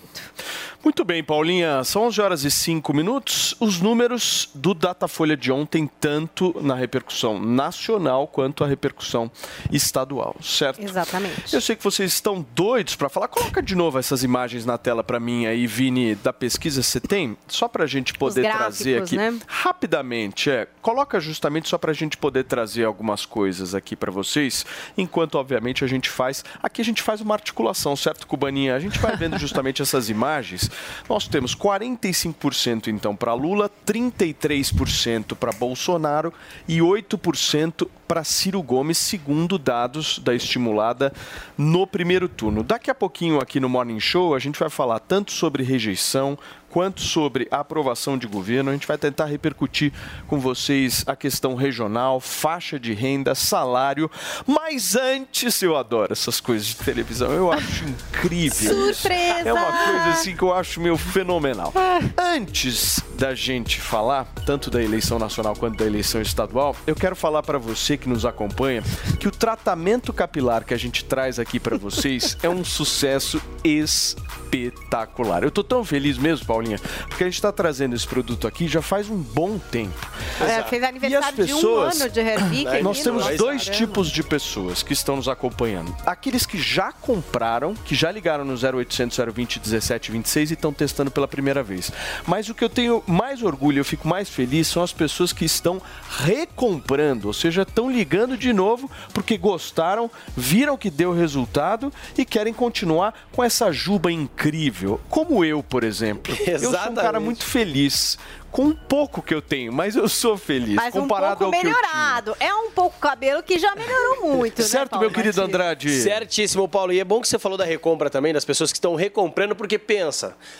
A cada 10 pessoas que adquirem o tratamento do Hervik, 9 voltam a comprar de novo. Olha essa taxa de recompra, gente. Quase não existe isso. Mas isso aí não é medido pelo Datafolha, né? Não, pelo amor de Deus. Não é medido pelo Datafolha. Constatado no 0800 020 1726. Exatamente. As pessoas lá, a gente tem um pós-venda também, que faz o atendimento aos nossos clientes, que atende aí as fotos de antes e depois. Então, tudo isso, todo o segredo desse sucesso do Hervik é por conta da eficácia. Porque se fosse um produto que não funcionasse realmente, não teria essa taxa de recompra, não teria o laudo de eficácia comprovado pela Anvisa, não teria o teste de eficácia comprovado. E nós estamos aqui trazendo de novo para vocês aí, ó, o antes e depois do Tiozão Games, que esteve conosco ontem, que realmente foi impressionante, gente. Por quê? Porque era uma pessoa... Ele tá felizão, né? O Tiozão tava naquela fase de deixar crescer o cabelo pra pentear por cima, é o famoso comb over, né?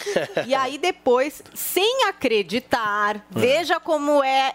Ele não acreditava. Isso, né? Aí, vendo as fotos do Paulo Matias, vendo o Paulo Matias todo dia no morning, ele falou, vou dar uma chance. E começou a usar. E ele mesmo admitiu.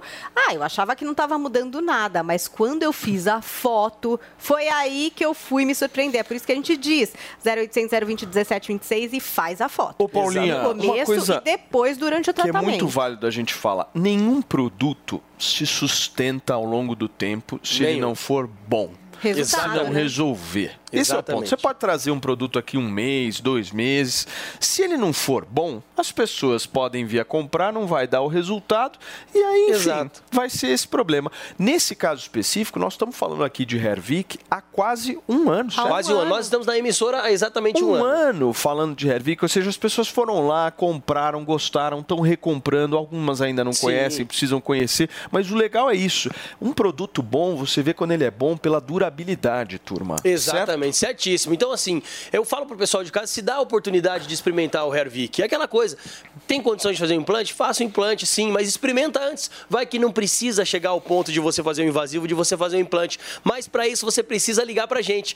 0800 020 1726, 0800 020 1726. A gente sabe que muitas pessoas sofrem com queda de cabelo, muitas pessoas têm aí aquela entrada, aquela falha, às vezes por questão hormonal, por estresse, às vezes o pós-Covid, tudo isso, o nosso cabelo sente reflexo e o quê? E acaba caindo. E a gente não quer perder cabelo, ninguém quer ficar careca. Às vezes os homens, por questão genética, estão ficando calvo. Para resolver esse problema é que a gente traz o Hervik. E para você adquirir, você tem que ligar 0800 020 1726. Dá essa oportunidade, Andrade, dá essa chance para você, né, Paulo? Ontem a gente fez um baita voucher. Sim. Eu quero entender um pouco como é que você vai fazer hoje. Que ontem era dia do consumidor, dia do cliente e hoje. Foi um baita sucesso, tá, Paulo? Foi um baita sucesso, as pessoas estavam adquirindo, sim. Quase metade das pessoas que adquiriram ontem foi recompra, só para você ter uma noção que sensacional o resultado, quase 50%. Ontem foi tudo recompra. 1/3 foi recompra. Então, assim, para você que ainda não adquiriu, para você que quer recomprar, que está acabando o seu estoque, liga no 0800 020 1726, porque eu vou estender o dia do consumidor para a semana do consumidor. Boa. Exatamente, Paulinho. Então, nós estamos falando o seguinte, um voucher de R$ 1.200. Exatamente. Que explodiu ontem, explodiu hoje. E só hoje, viu? Certo, hoje é sexta-feira e obviamente, brindes, a Paulinha Brindes, né, Paulinha querido? Brindes aqui para vocês, as ampolas de Hervik para dar um boost no começo do seu tratamento, com o shampoo para preparar seu couro cabeludo para receber esse tônico que é o Hervik 2 vezes por dia, e o Regener para você, amor, já ir testando, fazer o antes e depois e recuperar a cor natural do seu cabelo que tá ficando branco. Agora, R$ 1.200 de voucher, depois 10 vezes sem juro, não paga frete. A ligação é grátis, gente. 0800 020 1726. E só para deixar bem claro também, Paulo, repetindo, gente, você vai levar o tratamento de um ano. Levando o tratamento de um ano, você garante o voucher de R$ 1.200 para utilizar na compra e mais os 3 brindes de presente para você que ligar agora, 0800 020 1726 até 11h20 apenas. Então aproveita, que esse é o maior voucher, 3 brindes para você de casa no 0800 020 1726. Só fica careca agora quem quer, né, Paulo? Pra ligar agora, 0800 020 1726 e aproveitar essa mega promoção, a maior que a gente já fez na história do Morning Show. Exatamente, é só essa semana porque é a semana do consumidor, Paulo. Falou, Andrade, aquele abraço, hein? Olha, turma, daqui a pouquinho, então, a gente vai debater essa pesquisa Datafolha, mas antes, dá uma olhada nessa notícia. O ex-goleiro Bruno fez recentemente uma vaquinha pro pagamento de pensão do filho que ele teve com Elisa Samúdio, mas parece que esse dinheiro acabou desaparecendo, não é mesmo? mesmo, o João Vitor Rocha, que história é essa, cara? Muito bom dia, Paulo. Bom dia a todos os amigos do Morning Show. Pois é, mais uma das muitas polêmicas envolvendo o goleiro Bruno, né, Paulo? Vamos explicar essa situação. Ele estaria com R$90 mil atrasado de pensão alimentícia para pagar ao seu filho, o Bruninho, um garoto de 12 anos, com quem ele teve esse filho depois do relacionamento com Elisa Samud, que morreu há quase uma década. E ele entrou na justiça, o goleiro Bruno, para tentar diminuir esse valor de R$90 mil de dívida de pensão alimentícia. Ele pediu para baixar para 30 mil, mas a justiça não aceitou. Então, no momento, digamos assim, o goleiro Bruno está com 90 mil atrasado de pensão alimentícia para o seu filho. Foi criado essa vaquinha nas redes sociais, na internet, para ele arrecadar dinheiro. Ele conseguiu arrecadar, Paulo, até o momento, 20 mil reais. E esse dinheiro seria pago, seria utilizado justamente para repassar, para pagar uma parte do dinheiro que ele está atrasado da pensão alimentícia, mais ou menos, quase um quarto, ele conseguiu arrecadar na internet. Porém, o dinheiro não chegou na mão do Bruninho ou da sua avó, que no momento é a sua responsável legal, até pelo menos ele completar a maioridade, e o goleiro Bruno desapareceu. A Justiça do Rio de Janeiro está buscando há algumas semanas, já teve 3 tentativas para entregar uma intimação a ele por conta do atraso da pensão. Tentaram chegá-lo no endereço onde ele está registrado, no condomínio, na cidade de Cabo Frio. Nessas 3 oportunidades ele foi chamado, mas não apareceu, não estava presente, ou seja, está desaparecido junto com esse dinheiro, com esses 20 mil reais que ele conseguiu arrecadar. A atual esposa do goleiro Bruno, ela utilizou nos últimos dias uma rede social para falar sobre essa vaquinha e pedir que os fãs do goleiro fizessem uma doação. Vamos ouvi-la. Meu nome é Ingrid, eu sou a esposa do Bruno. Na semana passada, nós fomos intimados a pagar a pensão de 90 mil reais, sendo que nós tentamos acordo, nós tentamos plano de pagamento, nós tentamos um parcelamento e nada foi aceito. Lembrando que o Bruno é obrigado a pagar pensão, mas ele é impedido de trabalhar. Ele ficou preso por quase 10 anos. E ninguém acredita que ele não tenha mais dinheiro, ninguém acredita que ele tenha perdido tudo para advogados, ninguém acredita que ele não tenha mais nenhum tipo de bem, de renda. Então eu resolvi criar uma vaquinha online. Talvez seja um impulso, talvez seja um erro, mas é uma tentativa. Nós não temos esse dinheiro e eu não sei o que fazer. A avó do Bruninho, Paulo, falou que até o momento, desde que o garoto nasceu, ele nunca recebeu R$1 sequer de pensão pago pelo Bruno. E a situação do goleiro Bruno ficou ainda pior no começo desse mês, agora de setembro, quando a justiça ordenou abrir uma ordem de prisão para que ele voltasse a ser preso, agora dessa vez não por conta do assassinato da Elisa Samud, mas sim pela falta de pagamento de pensão. A gente sabe bem, né, Paulo? A Justiça do Brasil tem várias questões, vários problemas, mas quando a questão é pagamento de pensão alimentícia, de fato, ela é bem rápida, Paulo. Muito bem, João Vitor Rocha participando com a gente aqui do nosso Morning Show. Obrigado, João, pelas suas informações. Tem que ter coragem para casar com o goleiro Bruno, né? Não, tem que ter coragem, a avó, para pedir a pensão, né? Porque esse homem... Mas, enfim... Vamos voltar a falar de pesquisas, Paulinha, certo? Sim, Paulinho Pesquisa. Pesquisas estaduais, nacional, enfim. O que você gostaria de falar, Paulinha? Eu não sei, eu quero falar primeiro da nacional, mas aí, né, se o pessoal tiver afim, senão podemos mudar, vamos ver. Vocês querem falar da nacional? Eu quero saber o que vocês acharam aí. O Guga tá feliz hoje em relação à nacional, né, Guguinha?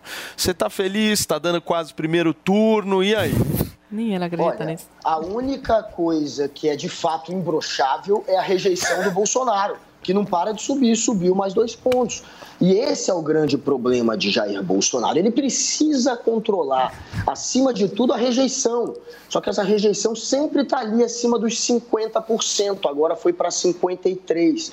Com uma rejeição dessa, o Lula está em 38% de rejeição. com uma rejeição acima dos 50%, é impossível ele vencer. Ele pode ir para o segundo turno contra o Cabo Daciolo, se fosse candidato, que perderia. Tanto que nas simulações de segundo turno, até na época que tinha ainda o João Dória, ele era o único que perdia. O Dória ganhava dele no segundo turno.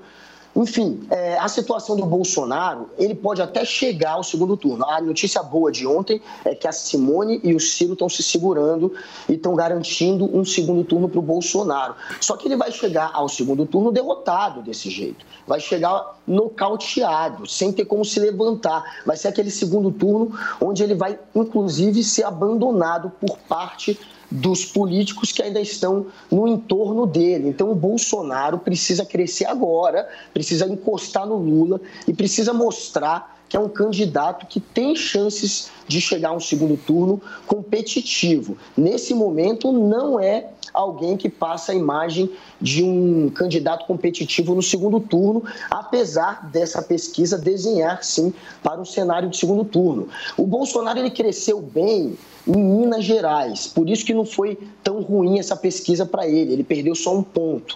Ele poderia talvez ter perdido mais, mas ele cresceu em Minas. E o que está explicando o crescimento dele em Minas não é a campanha dele, é a campanha do Zema.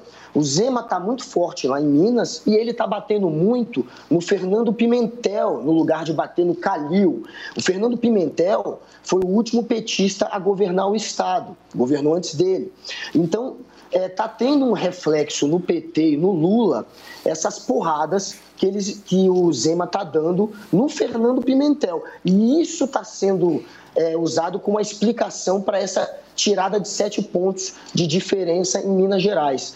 Mas isso, repito, não é fruto do trabalho do Bolsonaro, que foi o de injetar dinheiro pelo PEC da Bondade, que foi o de fazer o ato do 7 de setembro. Isso não está gerando voto, ele está estagnado, agora até subindo para cima na rejeição, e só não está pior graças ao Zema dessa vez. Muito bem. Um dos dados mais importantes que eu acho, pelo menos dessa pesquisa, é o seguinte: para onde vai o eleitor do Ciro Gomes num segundo turno? Segundo o Datafolha, 51% dos eleitores do Ciro optam por Lula, 24% estão optando pelo Bolsonaro e os outros 24% estão dizendo que não querem nenhum dos dois. E os eleitores da Simone Tebet, 40% disseram que vão de Lula, 24% de Bolsonaro e 33%, ou seja, um terço aí do eleitorado da Simone Tebet está dizendo que não vai nem com um nem com o outro. Tem um campo, Paulo, para o Bolsonaro justamente navegar aí, principalmente nesse relacionamento, nesse diálogo com aquele eleitor que fala: olha, eu não quero nenhum nem outro. Paulo, eu me recuso a aceitar as premissas da pesquisa da Folha para fazer comentário.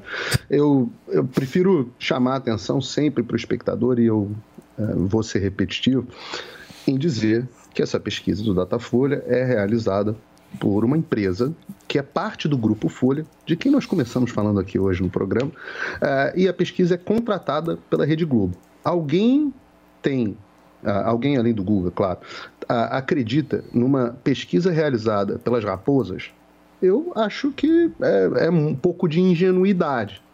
Mas, além de tudo, além da desconfiança que eu teria automaticamente de um grupo que é, aliás, de dois grupos, né, de uma pesquisa feita por um grupo de militância, financiada por outro grupo de militância de esquerda, além da desconfiança que eu teria naturalmente, tem um outro problema em relação ao Datafolha. Ela destoa de todas as outras pesquisas. Mesmo as pesquisas da FSB e do banco que o presidente do Conselho de Administração é ex-ministro do governo Dilma, mesmo no instituto do ex-marqueteiro do PT, mesmo essas pesquisas destoam do Datafolha. O único que vai parecido é o outro que também é financiado pela Rede Globo, que é o IPEC. Não é coincidência? E olha, reparem como acontecem as coincidências, né? Quando nós analisamos o discurso do Lula de ontem, ele fala sobre o quê? Voto útil. E o que acontece com a pesquisa do Datafolha agora? Mostra que, se as pessoas votarem no Lula, talvez ele tenha a chance de levar no primeiro turno. Ou seja, uma tentativa possivelmente, de influenciar esses eleitores a votarem nessa direção. O que é interessante sobre o Datafolha é que todas as pesquisas Datafolha adotam esse padrão. Em todas, se vocês pegarem qualquer agregador de pesquisa, e esqueçam a média, porque é absolutamente inútil, mas olhem, é útil porque tem os dados de todas as pesquisas agrupados. E você repara que o Datafolha sempre destoa de todas as outras, dando a menor pontuação para o Bolsonaro e a maior pontuação para o Lula. Posto isso, se você pegar a pesquisa feita, por exemplo, pelo próprio Datafolha em maio e a pesquisa feita pelo Datafolha de hoje, você vai ver queda no Lula. O Lula em maio, segundo o Datafolha, tinha 46 e agora ele tem, segundo o Datafolha, 45. Quando você pega o Bolsonaro, ela dizia que o Bolsonaro tinha 27 e agora, segundo ela mesma, o Bolsonaro está com 33. Ou seja, até no Datafolha, o Bolsonaro vem crescendo significativamente. Qual é a representatividade disso no mundo real? Eu não sei. O que eu posso dizer e continuo dizendo para vocês, além destas pesquisas, o tracking presidencial da campanha do Bolsonaro destoa radicalmente do Datafolha. E aí cada um tira a conclusão que quiser. Agora, não quero de maneira nenhuma criar desavenças aqui neste programa, certo, Cubaninha? Mas eu tenho um recado para dar para vocês, um recado muito claro e objetivo. Viu, Guga Noblar? Você é um baita de um frouxo aí que você não foi comigo nessa aposta, agora eu quero ver como é que vocês vão se comportar aqui. Ai. Cubaninha, você, meu amor, você mesmo, Paulinho Figueiredo e tantos outros espalhados por aí no TT, no Twitter. Eu tenho um recado para dar para vocês. Que vai? Num segundo turno, meus amores, vocês vão ter que votar no candidato do calcinha apertada aqui em São Paulo, viu, queridinha? Bom, deixa eu te falar. Não é por nada, não. Da viu? Última vez... Meu Deus do céu, deixa eu te falar. Olha meu pensamento. Não é por nada, não, hein, Cubaninha? Você vai ter que votar no candidato do Dória. Não, deixa eu te falar um negócio. Oh, meu santo é forte. Minha mente tem um poder. Na eleição do Covas com o Bolsonaro, meu filho, a direita falou, não, vamos ter que votar no Covas. E eu falava, não, eu não quero, eu vou anular. Não, não pode anular, senão vai ir ajudar o Boulos. E aí, o que aconteceu? Eu peguei Covid na semana da eleição, no segundo turno. Aí eu não votei. Olha que delícia. Aí eu não tenho essa mancha na minha vida aí de ter tido que votar no Covas. Não votei em nenhum dos dois. No passado, uma das poucas pessoas que lembra disso, quando eu disse aqui no início deste ano que o Rodrigo Garcia cresceria, falou. Eu fui chamado de louco. Falaram que eu era louco, hein? Falaram que eu era um louco, eu não entendia nada, não sabia nada. Eu vou ficar gripada na semana, não vou poder falar. Pois é. Pois é, meus queridos. Não, o Guga falou que ele tinha força no interior. Vem pra cima do pai. Não, mas agora aconteceu uma coisa inesperada. Ah, o quê? Aconteceu aquela briga lá do estadual com a Vera. Você tá achando mesmo que o eleitor paulista tá mudando o voto por causa da Vera Magalhães? Não, por causa do... Uai, ô Figueiredo, você mesmo tá atacando outro no Twitter? Peraí. Paulinho Pesquisa é um cara preparado. Só um minutinho. Hoje vai dar... Vamos brigar todo mundo, meu Deus do céu. Você não, sabe... Espera aí, meus amores, espera aí. Que balbúrdia. O ponto central é o seguinte, eleitor de São Paulo até 2 salários mínimos representa 40% do eleitorado, ou seja, é a ampla maioria. Não cheguei feliz, meu amor, cheguei preparado, diferente de vocês. Olha só, queridinha, o eleitor de São Paulo até 2 salários mínimos representa 40% do total. O maior crescimento que teve do Rodrigo Garcia foi nesse público. O que eu falei aqui há meses atrás e disse o seguinte, poder da máquina tem respaldo, tem diferença. O cara é apoiado por 600 prefeitos. Na época, vocês disseram para mim assim, imagina, não vale de nada isso daí, o que vale é a rede social. Vocês falaram isso aqui. Posso trazer só uma pergunta dentro desse agora eu tô, montando em cima de vocês. Como eu falei que o que valia era a rede social? Eu nunca falei isso, deve ser na época do Adriles. Você e aquele indivíduo que fazia parte do programa. Então, ele deve ter falado. Eu quero ver o você tá me caluniando. Vou te processar. Vem pra cima. Vem pra cima. Olha só, antes do processo, são 11h26 aqui na Jovem Pan. Olá, mulheres positivas. Eu, Fabi Saad, vou receber a presidente do Instituto Liberta, Luciana Temer. Então anota aí. Domingo, às 10 da noite, na Jovem Pan e também no aplicativo Panflix. Te espero. Oferecimento TIM. TIM e Mulheres Positivas. Um app com oportunidades para você. Você sabia que a TIM é parceira do projeto Mulheres Positivas? Todas as clientes TIM têm acesso gratuito ao aplicativo para poderem se desenvolver profissionalmente, com cursos de diversas áreas, encontrar vagas de emprego e ainda ficar perto de onde elas sonham chegar. E sua empresa pode ajudá-las a crescer ainda mais. Seja também um parceiro e ajude a valorizar o talento de muitas mulheres. Baixe o app Mulheres Positivas para saber mais e venha fazer parte desse movimento. Na vida tudo se movimenta, vamos manter nos movimentar. A sigla 100 das lojas 100 significa Centro de Eletrodomésticos e Móveis. É, o mundo gira, evolui e as lojas 100 também. Hoje, a gigante loja 100 é a melhor. É o centro de eletrodomésticos e móveis mais querido do Brasil.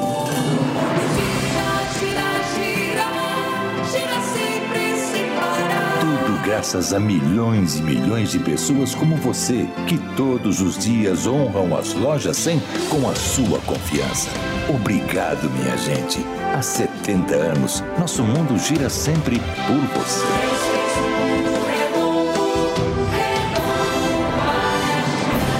Loja 100, 70 anos. Ainda bem que tem. É 22, é 22. Sou o professor Bega. Se você é podólogo ou paciente de podologia, vamos abraçar esta profissão que precisa da regulamentação. Ajude a podologia a salvar vidas e prevenir amputações. Para deputado federal, vote 2245. Quando mãos se encontram, projetam a sombra da mesma cor. Saúde, educação, segurança são nossas colunas com o presidente Bolsonaro. Vote deputado federal Dr. Maurício Soares, 2268. Peço a vocês que votem nos candidatos da nossa coligação. Aqui na D21 Motors você escolhe a melhor condição para sair de carro zero. Toda a linha Caoa Chery com bônus de até R$5.000 ou taxa de 0,99% ao mês com entrada de 65% e o saldo em 36 parcelas, além da melhor avaliação do seu usado. Acesse d21motors.com.br/ofertas e consulte condições. No trânsito, sua responsabilidade salva vidas. O povo está sofrendo muito com esse governo que está aí. Mas isso vai mudar. Com o Lula, é trabalho e comida na mesa para todo mundo. Para isso, o Lula vai precisar de você lá. Vote Orlando Silva, deputado federal 6565. 60 milhões de pessoas com fome, 11 milhões de pessoas desempregadas, o Brasil está sufocado. Precisamos de deputados com coragem e o nosso povo merece um país justo. Siga nas redes, vote Zapena deputada federal 6500. Você, conectado com a informação. Rádio e internet. Jovem Pan News.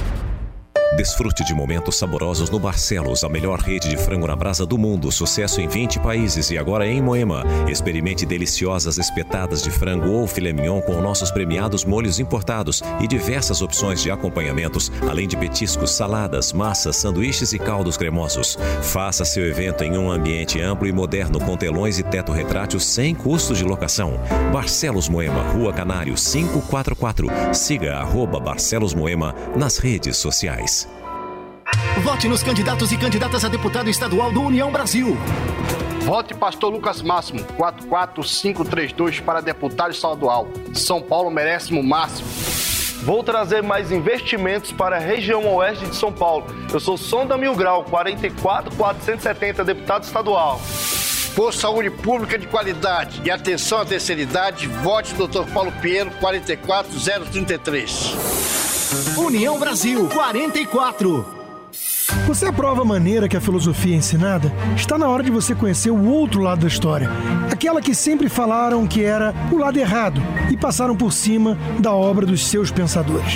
O curso Pensadores da Liberdade é o manual definitivo do conservadorismo e do liberalismo. São 20 anos de estudos disponíveis para você conhecer a fundo o caminho para chegar ao ideal da liberdade. Acesse niucursos.com.br, niucursos.com.br e descubra a versão que não te ensinaram. Federação Brasil da Esperança. Ana Perugini, deputada estadual 13-121. Sou Barba, deputado estadual 13-110.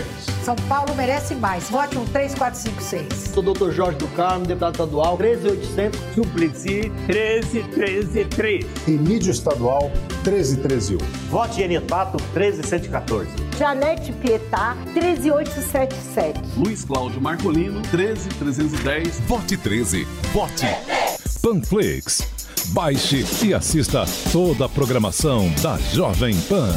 É grátis e você pode acessar do seu celular, computador ou tablet. Eu sou o Edson Aparecido. Quando eu cheguei na Secretaria de Saúde, eu encontrei hospitais e UPAs que o PT começou, mas nunca terminou. A população de São Paulo sofria por falta de vagas. Fui com o Bruno Covas até os Estados Unidos e conseguimos um empréstimo. Entregamos 10 novos hospitais, 20 novas UPAs. Estou fechado com o governador Rodrigo. Pacto Federativo, a tabela SUS precisarão ser discutidas no Senado e eu espero que o Edson esteja lá para me ajudar. Vote Edson Senador, 155. Coligação São Paulo pra frente. Suplentes Augusto de Castro e Elza Oliveira. É, a gente tá aqui numa aposta pra vocês que nos acompanham. Sim, eu e Paulo Figueiredo estamos nos enfrentando. É um enfrentamento muito tenso, justamente de uma visão que eu tenho do segundo turno em São Paulo, diferente da dele, certo, Paulinha? Exato. Você tá apostando R$1.000 no Rodrigo Garcia versus Haddad e o Figueiredo R$1.000 no Haddad versus Tarcísio de Freitas. Está formalizada aqui essa aposta. Muito bem. Rapidamente, o Figueiredo me decepcionou. Tá parecendo o Adriles, meio pão duro. Porque R$1.000, Figueiredo, gente, você mora nos Estados Unidos, ótimo. Dólar, não, em dólar, R$1.000 não é nada. Deixa eu falar um negócio. Mas tudo bem. Numa assim, o Guga Noblar ontem nesse programa falou que a economia da Argentina tá pujante. Com R$1.000, queridinha, você passou um ano lá na Argentina. Eu tô querendo ir pra Argentina, gente. Pra me sentir rica um dia. Vamos fechar isso. Guguinha, vamos lá. Pra fechar esse assunto, você não participou da aposta, você foi bem frouxo. Vou te ser sincero, porque você, desde o início, não veio comigo nesse processo. Você ficou meio assim... Sim, não, vou trocar de ideia. Vai esperar um dia antes. Vamos lá, e aí? Tá, primeiro de tudo, uma correção. Não falei que a economia tá pujante, porque a inflação lá tá decadente há anos. O que eu falei foram dois dados. Você falou que tá melhor que o Brasil. Primeiro, eles cresceram 10 pontos ano passado. Isso é um dado. Eles estavam falando em crescimento ontem, cresceu muito mais que o Brasil. O outro dado que eu trouxe, além do crescimento, o que foi que eu falei ontem? Mas, enfim, falei do crescimento da Argentina e falei que ótimo. O índice de desenvolvimento humano. Aí a Argentina está na posição número 44, se eu não me engano, do ranking de IDH, de índice de desenvolvimento humano. O Brasil está em 87. Então, a Argentina tem um índice de desenvolvimento humano mais evoluído, mais elevado que do Brasil. Isso é ranking. Eu só passei dois dados. Isso não é opinião. Isso é ranking. Isso é dado. Ponto. Aqui em São Paulo, de fato, parecia que o Rodrigo ia começar a estagnar. Ele ficou por 3 semanas quase sem um crescimento expressivo. Dessa vez, o Rodrigo Garcia colou no Tarcísio. O Tarcísio, sim, está estagnado, crescendo na margem de erro. E o que parece é que, pela rejeição do Tarcísio, que continua mais alta, o Rodrigo é um candidato mais competitivo no segundo turno.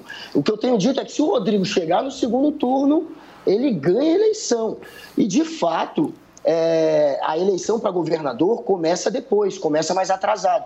O eleitor passa a prestar atenção mais em cima da hora. É a partir de agora mesmo que começou a eleição para governador. Guga, diferente da do presidente. Falam sempre o seguinte, a eleição para governador começa segunda-feira que vem, que aí dá 15 dias praticamente, e a eleição de senador começa na outra semana. E a de deputado é na sexta do final de semana da eleição. Ali, né? É mais ou menos isso. Eu acho, sinceramente, olhando essa arrancada, pensando na estrutura e no problema do Tarcísio, querendo ou não, o Tarcísio ele já está sendo abandonado por alguns bolsonaristas. Seja porque colocou como vice um ex-tucano para conseguir trazer o Kassab e o PSD para o lado dele, seja porque faz, às vezes, um discurso que é um pouco diferente do bolsonarismo, pedindo, por exemplo, desculpas para jornalista, falando que foi um erro aquela invasão. Esse tipo de posição dele irrita também os bolsonaristas. Então, ele de fato tem um problema pela frente. Ele pode ser abandonado por parte do PL que já está abandonando ele, ele é do Republicanos, já tem deputado do PL que já o abandonou, então ele tem agora esse problema que ele criou com o bolsonarismo mais radical ao ficar contra o Douglas Garcia, porque afinal de contas ele quer também o voto daquele eleitor que não é tão radical. Em São Paulo, o Bolsonaro tem uma rejeição grande, então ele fica naquela, como é que eu faço para agradar os dois lados? Às vezes ele acaba desagradando. Paulinha, deixa eu te falar uma coisa, tem horas que a nossa profissão aqui exige que a gente dê algumas notícias um pouco excêntricas. Por favor, a palavra é sua. Ai, gente, não é verdade? Quantas emoções esse programa já me proporcionou, né? Cada momento eu já li tanta treta aqui no meu convite para a mesma festa, já trouxe brigas. E hoje eu vou usar todo o meu esforço de interpretação para contar para vocês essa história, em que a Procuradoria Regional Eleitoral acionou o Tribunal Regional Eleitoral de São Paulo para solicitar a exclusão de um vídeo do candidato a deputado federal, conhecido como Kid Bengala, do União Brasil de São Paulo. É nesse momento que, para analisar profundamente essa história, meus amores, eu vou ler o texto que Kid Bengala entrega nesse vídeo. Se vocês puderem soltar uma trilha sonora adequada nesse momento, aqui nesse programa, eu agradeço. Eu vou dar tudo de mim, tá? Então vamos lá para o que disse Kid Bengala. Como o Lucas, como o seu João, como José, como o Ricardo, também como a Flávia, como a Maria, como a Joyce, enfim, eu como todos os brasileiros e brasileiras, estou de saco cheio de tantas sacanagens políticas. Por isso, como você, resolvi inovar para meter o pau nessa bagaça. Pode apostar que eu vou entrar, é com tudo. Olha que bonito que eu tive que ler para vocês, né? Que nesse vídeo aqui de Bengala, que para quem, enfim, desconhece, é também um renomado ator pornô, ele faz movimentos com insinuações sexuais e essa parte da interpretação, infelizmente, eu não vou estar performando aqui para vocês, mas fato é que a Procuradoria Regional Eleitoral argumentou que esse vídeo contém gesticulação vulgar, ofensiva, grosseira, nojenta e repugnante, com conotação sexual, preconceituosa e discriminatória, que fere a imagem de homens e mulheres, extrapola os limites da liberdade de expressão. O candidato falou que vai cumprir a determinação, vai tirar os seus vídeos, mas ele disse o seguinte, olha o que disse então Kid Bengala: lamento ter minha voz e atitudes censuradas. Meu vídeo jamais teve a intenção de ofender ninguém. Essa grande história, esse grande momento, que texto, né, que eu tive que ler para você. Eu achei muito bom, Paulinha. Achei muito bom momento e a sua marcante entonação também com essa música de fundo deu todo um timbre especial. Obrigada. Eu tentei, assim, né, trazer emoção. Foi um momento marcante na tua carreira. Claro que eu não sou atriz, muito menos atriz pornô, que poderia fazer os movimentos e tudo, mas não rolou, entendeu? Agora, partindo do ponto mais jurídico, vocês acham que o tribunal está correto em relação a esse vídeo do Kid Bengala? Foi para a TV? TikTok. Foi, TikTok. Para a TV também? Eu acho que era um vídeo de rede social do TikTok. Era rede social, TikTok, então. Era rede social. É. Era para rede social. Era para TikTok. Eu não vi problema nenhum. Eu não vi nenhum problema. Ele falou a língua do povo. Quantas pessoas usam esse tipo de expressão? É ator, é um trocadilho. Pode ter trocadilho? Cada coisa que acontece, gente, não pode ser um trocadilho. Não sei. Eu acho que as pessoas têm que avaliar o histórico do Kid Bengala. Porque ele é um cara que trouxe... gente, renomado. Ele tem um legado.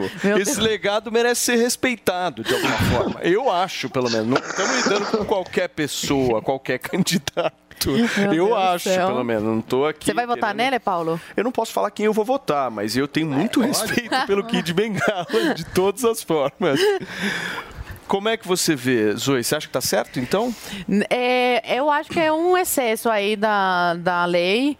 Como era só rede social, não vejo problema algum. Ele só usou um linguajar mais, assim, do povo que a gente usa. No dia a dia você nunca usou? Qual o problema disso, gente? E me pareceu que ele não fez de propósito. Acho que foi no... Não fez de propósito. Não me pareceu. Trocadilho. No linguagem, Zoe, pelo amor de Deus. Ele parece que é uma pessoa que fala mais esse português assim. Claro. Ele quis fazer uma graça. de bengala. Agora, gente. Claro. Não, eu assim, pelo amor de Deus, deputado federal faz lei, gente. Pelo amor de Deus. Se alguém se motivar por isso pra votar. Esses deputados representam o povo brasileiro. Que quer alguém que represente o povo mais do que de bengala, querida. Gente, não, Paulo. Não, sério, pelo amor de Deus. Eu acredito que para ser deputado, para ser senador, precisa de ter o mínimo possível para estar lá representando o povo brasileiro. Vou te falar, entre o Kid Bengala e vários caras do Centrão, eu fico com o Kid Bengala, queridinha. Não, assim, a liberdade... Mas peraí, não, ele tem a liberdade de se candidatar, mas assim, num país sério... Pelo amor de Deus, vai ser um... Como é outro que se candidatou, que também era... Tiririca. Não. O que depois traiu o Bolsonaro, o Frota. Alexandre Frota. Mesma coisa. Gente, bagagem zero para representar o povo brasileiro na Câmara Federal. Mas eu acho que, nesse caso, o Kid Bengala ainda está num nível superior. Por favor, Paulinho... Eu vivi para ver o Morning Show comentar um vídeo do Kid Bengala. Nunca imaginei que isso fosse acontecer aqui. Mas talvez ele não esteja qualificado para ser deputado federal.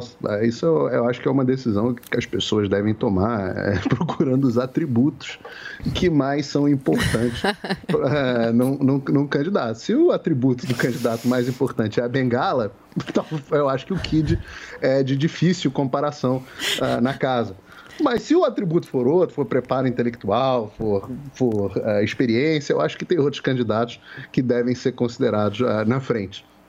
E ficar na frente do Kid Bengala não é uma boa ideia. Mas... Vamos fazer uma pausa que o Paulo Matias está um pouco emocionado com o trocadilho. Gente, ele está muito vermelho. Deixa pra lá.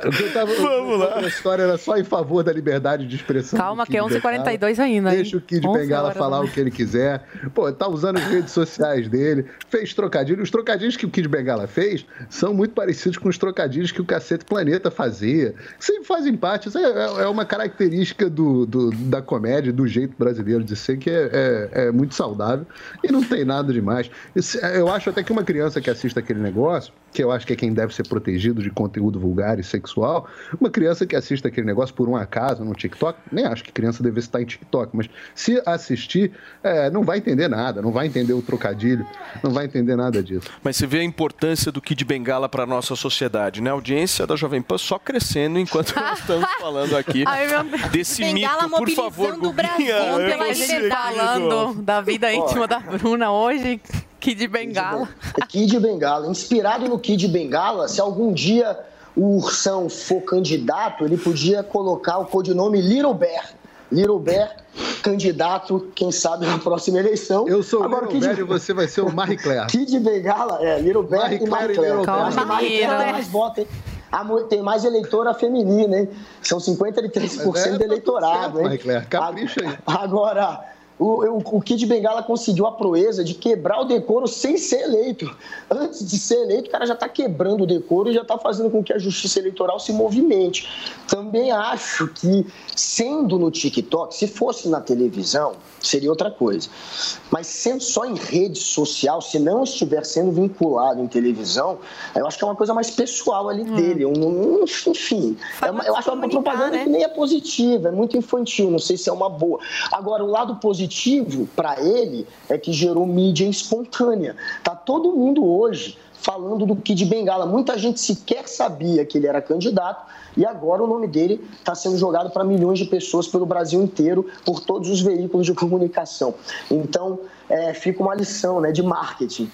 Por mais que seja tosco, acaba funcionando. E eu acho estranho... Você está muito politicamente correto, hein, Guguinha? Não, eu tô nós, queridinho. Você é um puta fã do Kid Bengala e não fala ao vivo aqui, né? Não, eu tô falando que tá tudo bem o Kid Bengala fazer essa propaganda nas redes dele. E acho, inclusive, que é o que eu ia terminar agora, que ele é mais capacitado, por exemplo, que um Daniel Silveira. Daniel Silveira foi eleito porque quebrou a placa da Marielle. O Kid Bengala se for eleito, não vai ser porque quebrou a placa de ninguém, né? Vai ser por outros motivos. Enfim, eu acho mais digno um Kid Bengala que um Daniel Silveira, já que é para fazer esse tipo de comparação. Muito bem, são 11h45, nós estamos ao vivo aqui na Jovem Pan News e olha só quem está de volta. Não é o Kid Bengala, não, é o nosso Andrade, turma. Afinal de contas, as ligações bombaram porque você só volta quando bomba. Só volta quando bomba.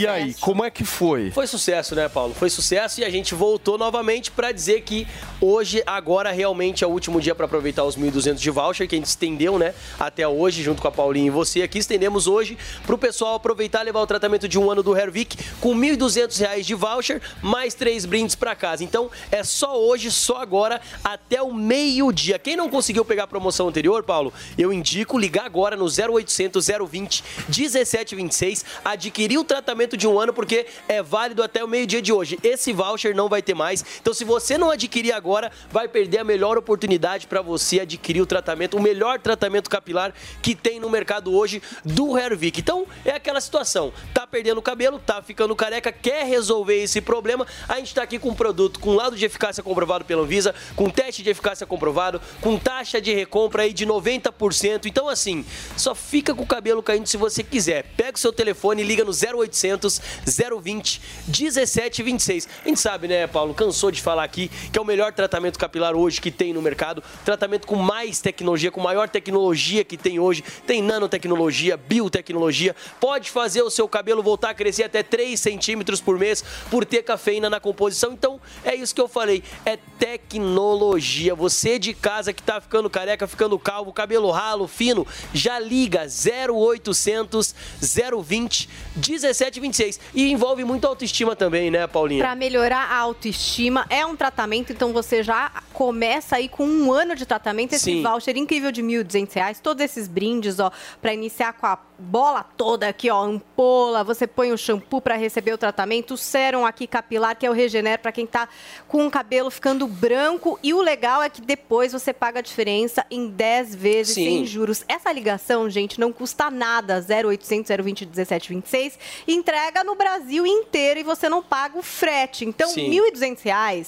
é uma novidade aqui nesse programa. Não, a gente nunca ainda deu mais um os três brindes, sabe que o shampoo é para você preparar o cabelo para receber o Hervic. Temos também o Regener, que é para devolver a cor natural do fio, não é tintura, é um produto que estimula aí a produção de células de melanócitos e devolve a cor natural do seu fio. E temos a ampola, que é um buster aí para melhorar ainda mais o resultado do Hervic, que já é sensacional. Então, você de casa, homem, mulher, fazer crescer cabelo, falha na barba, quer preencher sobrancelha, já liga 0800 020 1726. Só leva os 3 brindes, Paulo, quem adquiriu o tratamento de um ano do Hervic. Dá essa oportunidade pra você, né, Paulo? Você sabe que tem um monte de gente me mandando mensagem falando que justamente tá com problema de queda capilar. Sim. Teve uma pessoa chiquérrima, maravilhosa, que mandou uma mensagem falando o seguinte, ó, o produto que você usou pra fazer o cabelo crescer realmente funciona? Eu vou comprar. Se não funcionar, eu vou te processar. A pessoa fala. E aí ela fala o seguinte, ó, eu estou com a famosa bunda de macaco ou apoio de queijo. Resolve? Resolve, Paulo. Meu Só que Deus assim, ó, é aquilo que a gente fala pro pessoal de casa. Não adianta você comprar o produto e passar um dia sim, dia não. Tem que fazer o uso no mínimo 2 vezes por dia. A gente dá dicas pra você de como passar e deixa. Pra não esquecer, primeiramente, deixa do lado da sua escova de dente no banheiro. No mínimo 2 vezes por dia você vai escovar o dente em casa, de manhã e pela noite, você vai lembrar de passar. Se você fizer o uso diariamente, você vai sentir que o cabelo engrossou, que o cabelo voltou a crescer novamente, que aquela falha diminuiu. Mas assim, pra você perceber realmente essa mudança, é importante que você de casa faça a foto de como tá a situação agora. Daqui 15 dias, usando direitinho, todo dia, no mínimo 2 vezes por dia, daqui 15 dias faça outra foto e 30 dias repete a foto e compara para você ver a evolução do tratamento. O resultado vai aparecer, vai preencher e vai deixar de ser careca. Então é o seguinte, né? Só reprisando a promoção que a gente fez às 11 horas da manhã, mais ou menos, até o meio-dia agora. Estendendo R$1.200 em voucher para tratamento de um ano, mais os 3 brindes da Paulinha. Exatamente. A ampulheta, o Regener, que justamente muda a cor do do cabelo, volta a cor do cabelo no tom original. Sim. E o shampoo do Hervic especial. Se você ligar agora no 0800 020 1726, até meio-dia, podemos? Até meio-dia, até o final do programa, fechou? Então tem 10 minutinhos aí para vocês ligarem e aproveitarem essa promoção, que era de ontem, por conta do Dia do Consumidor. Foi um sucesso, a gente estendeu para a semana. Estendendo para a semana, hoje é sexta-feira, então aproveita, porque chegou a hora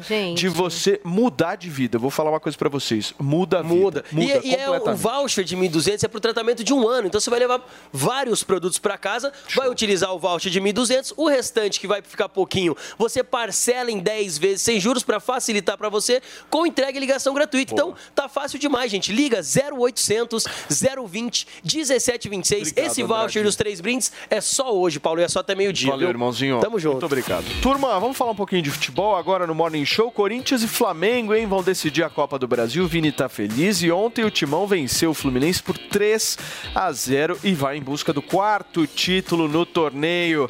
Esse português até que tá fazendo resultado, né, Kaique Silva? Pela Copa do Brasil, noite especial em Itaquera, com uma vitória por 3-0 sobre a equipe do Fluminense, do técnico Fernando Diniz, o Corinthians garantiu a sua vaga na grande final da Copa do Brasil. E agora já sabe quem vai enfrentar na decisão, a equipe do Flamengo. Uma reedição de um confronto importantíssimo que já aconteceu nesta temporada. A equipe do Corinthians foi eliminada, inclusive, da Taça Libertadores para o adversário da final da Copa do Brasil. Oportunidade, quem sabe, até de se vingar. E se tratando de Flamengo, passou aqui na Zona Mista e conversou com a imprensa depois do jogo, Renato Augusto, ex-Flamengo, inclusive revelado pelo time carioca e autor do primeiro gol da partida para o time do Corinthians, que abriu a porteira para essa goleada, garantindo, portanto, mais uma final em sua história com a camisa do Timão. Graças a Deus foi a oportunidade, fiz o gol. Eu acho que o mais importante nem o gol, é como a equipe jogou, o torcedor sai daqui bem satisfeito, porque viu a entrega, não só pelo resultado, mas a entrega da equipe, e isso traz o torcedor para perto de nós, e agora a gente tem 2 jogos para brigar pelo título. Tá aí, portanto, com a palavra Renato Augusto, o maestro do time do Corinthians. O Timão, depois da Copa do Brasil, vira a chavinha de volta ao Campeonato Brasileiro. No próximo final de semana, enfrenta a equipe do América Mineiro. Jogo válido agora também pelo Campeonato Brasileiro. Mais uma decisão, mais um jogo importantíssimo nesta temporada, e você confere todas as novidades do esporte, é claro, com a equipe aqui da Jovem Pan. Muito bem, turma, são 11h53, jogão, hein, Corinthians e Flamengo, e daqui a pouquinho aqui na Jovem Pan, ao meio-dia, tem o nosso bate-pronto, capitaneado pelo nosso queridíssimo Thiago Asmar, e hoje, pelo que eu fiquei sabendo, tem Vampeta fantasiado e bem feliz no programa. Você não pode perder daqui a pouquinho, meio-dia, o bate-pronto, que é aquela resenha gostosa sobre futebol que você só acompanha aqui na Jovem Pan. Certo, Vini?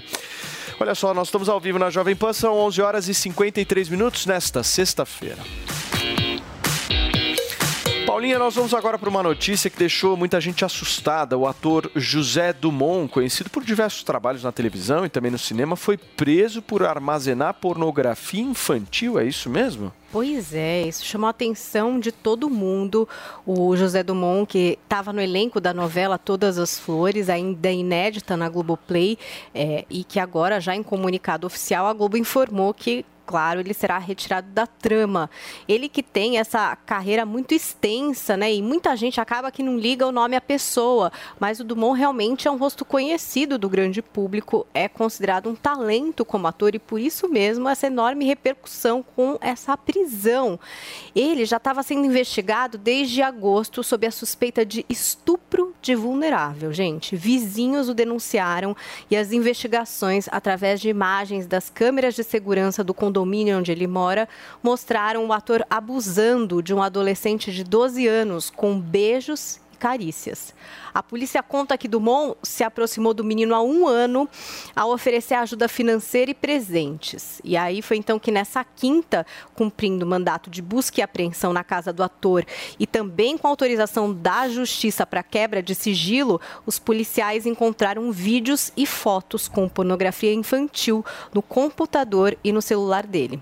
José Dumont foi preso em flagrante exatamente porque, pelo Estatuto da Criança e do Adolescente, armazenar imagens de sexo envolvendo criança é crime. O José Dumont foi levado para a delegacia da criança e do adolescente. E agora já surgem notícias na internet que trazem aí uma denúncia anterior pelo mesmo crime em 2009 na Paraíba, também através da denúncia de uma vizinha. Aparentemente ela reportou aí o fluxo, né, de crianças nessa faixa etária de 12, ali na casa desse ator. Então já havia talvez então essa denúncia anterior pelo mesmo crime em 2009 lá na Paraíba, em João Pessoa. Então meninos de 8 e 14 anos que pareciam transitar ali no apartamento desse ator, e agora tudo isso deve ser apurado. É um grande escândalo, é um crime muito pesado, né? Esse crime da pedofilia é um dos crimes mais abjetos que podem acontecer, e de uma figura que, mesmo não sendo alguém que, né, na hora você já vê o rosto, a hora que você vê quem é, ele fez a primeira versão do Pantanal. Ele era o pai da Juma, fez 40 filmes do cinema nacional, inclusive Dois Filhos de Francisco, né? Tava uma festa, né, uma série recente da Netflix, Cidade Invisível. Ele também estava lá. Então, é um grande ator premiado com um Gramado, enfim. Então, quer dizer, é uma coisa muito chocante, muito mesmo. Como é que foi a nossa hashtag hoje no Twitter, Paulinha? Olha, foi muito divertida. Vocês são bons de trocadilho. Estão quase na categoria Kid Bengala do trocadilho brasileiro. Temos Lucy Begrossi, que diz o seguinte: eu não sei fazer política, mas o Gilberto Kassab. Grande trocadilho, hein? Tem também o nosso departamento de charts digitais e memes. Lembro de um famoso aqui, ó. Você faria papel de bobo? A Beth Faria. Nossa Senhora. Nossa. Tem uma foto da Beth Faria também. E assim vocês foram com trocadilhos super bonitinhos aqui, entendeu? E ó, teve gente falando que o Kid Bengala mostrou esse vídeo também na TV. Depois vamos tentar tirar essa dúvida. Mas a informação é que ele retirou das redes sociais e que, inclusive, no TikTok, ele fazia sempre esse tipo de trocadilho aí com conotação sexual. Muito bem. Nós estamos ao vivo aqui na PAN, são 11h57. Você ouviu Jovem Pan Morning Show. Oferecimento Loja e 100. 70 anos realizando sonhos. Ainda bem que tem. Loja e 100.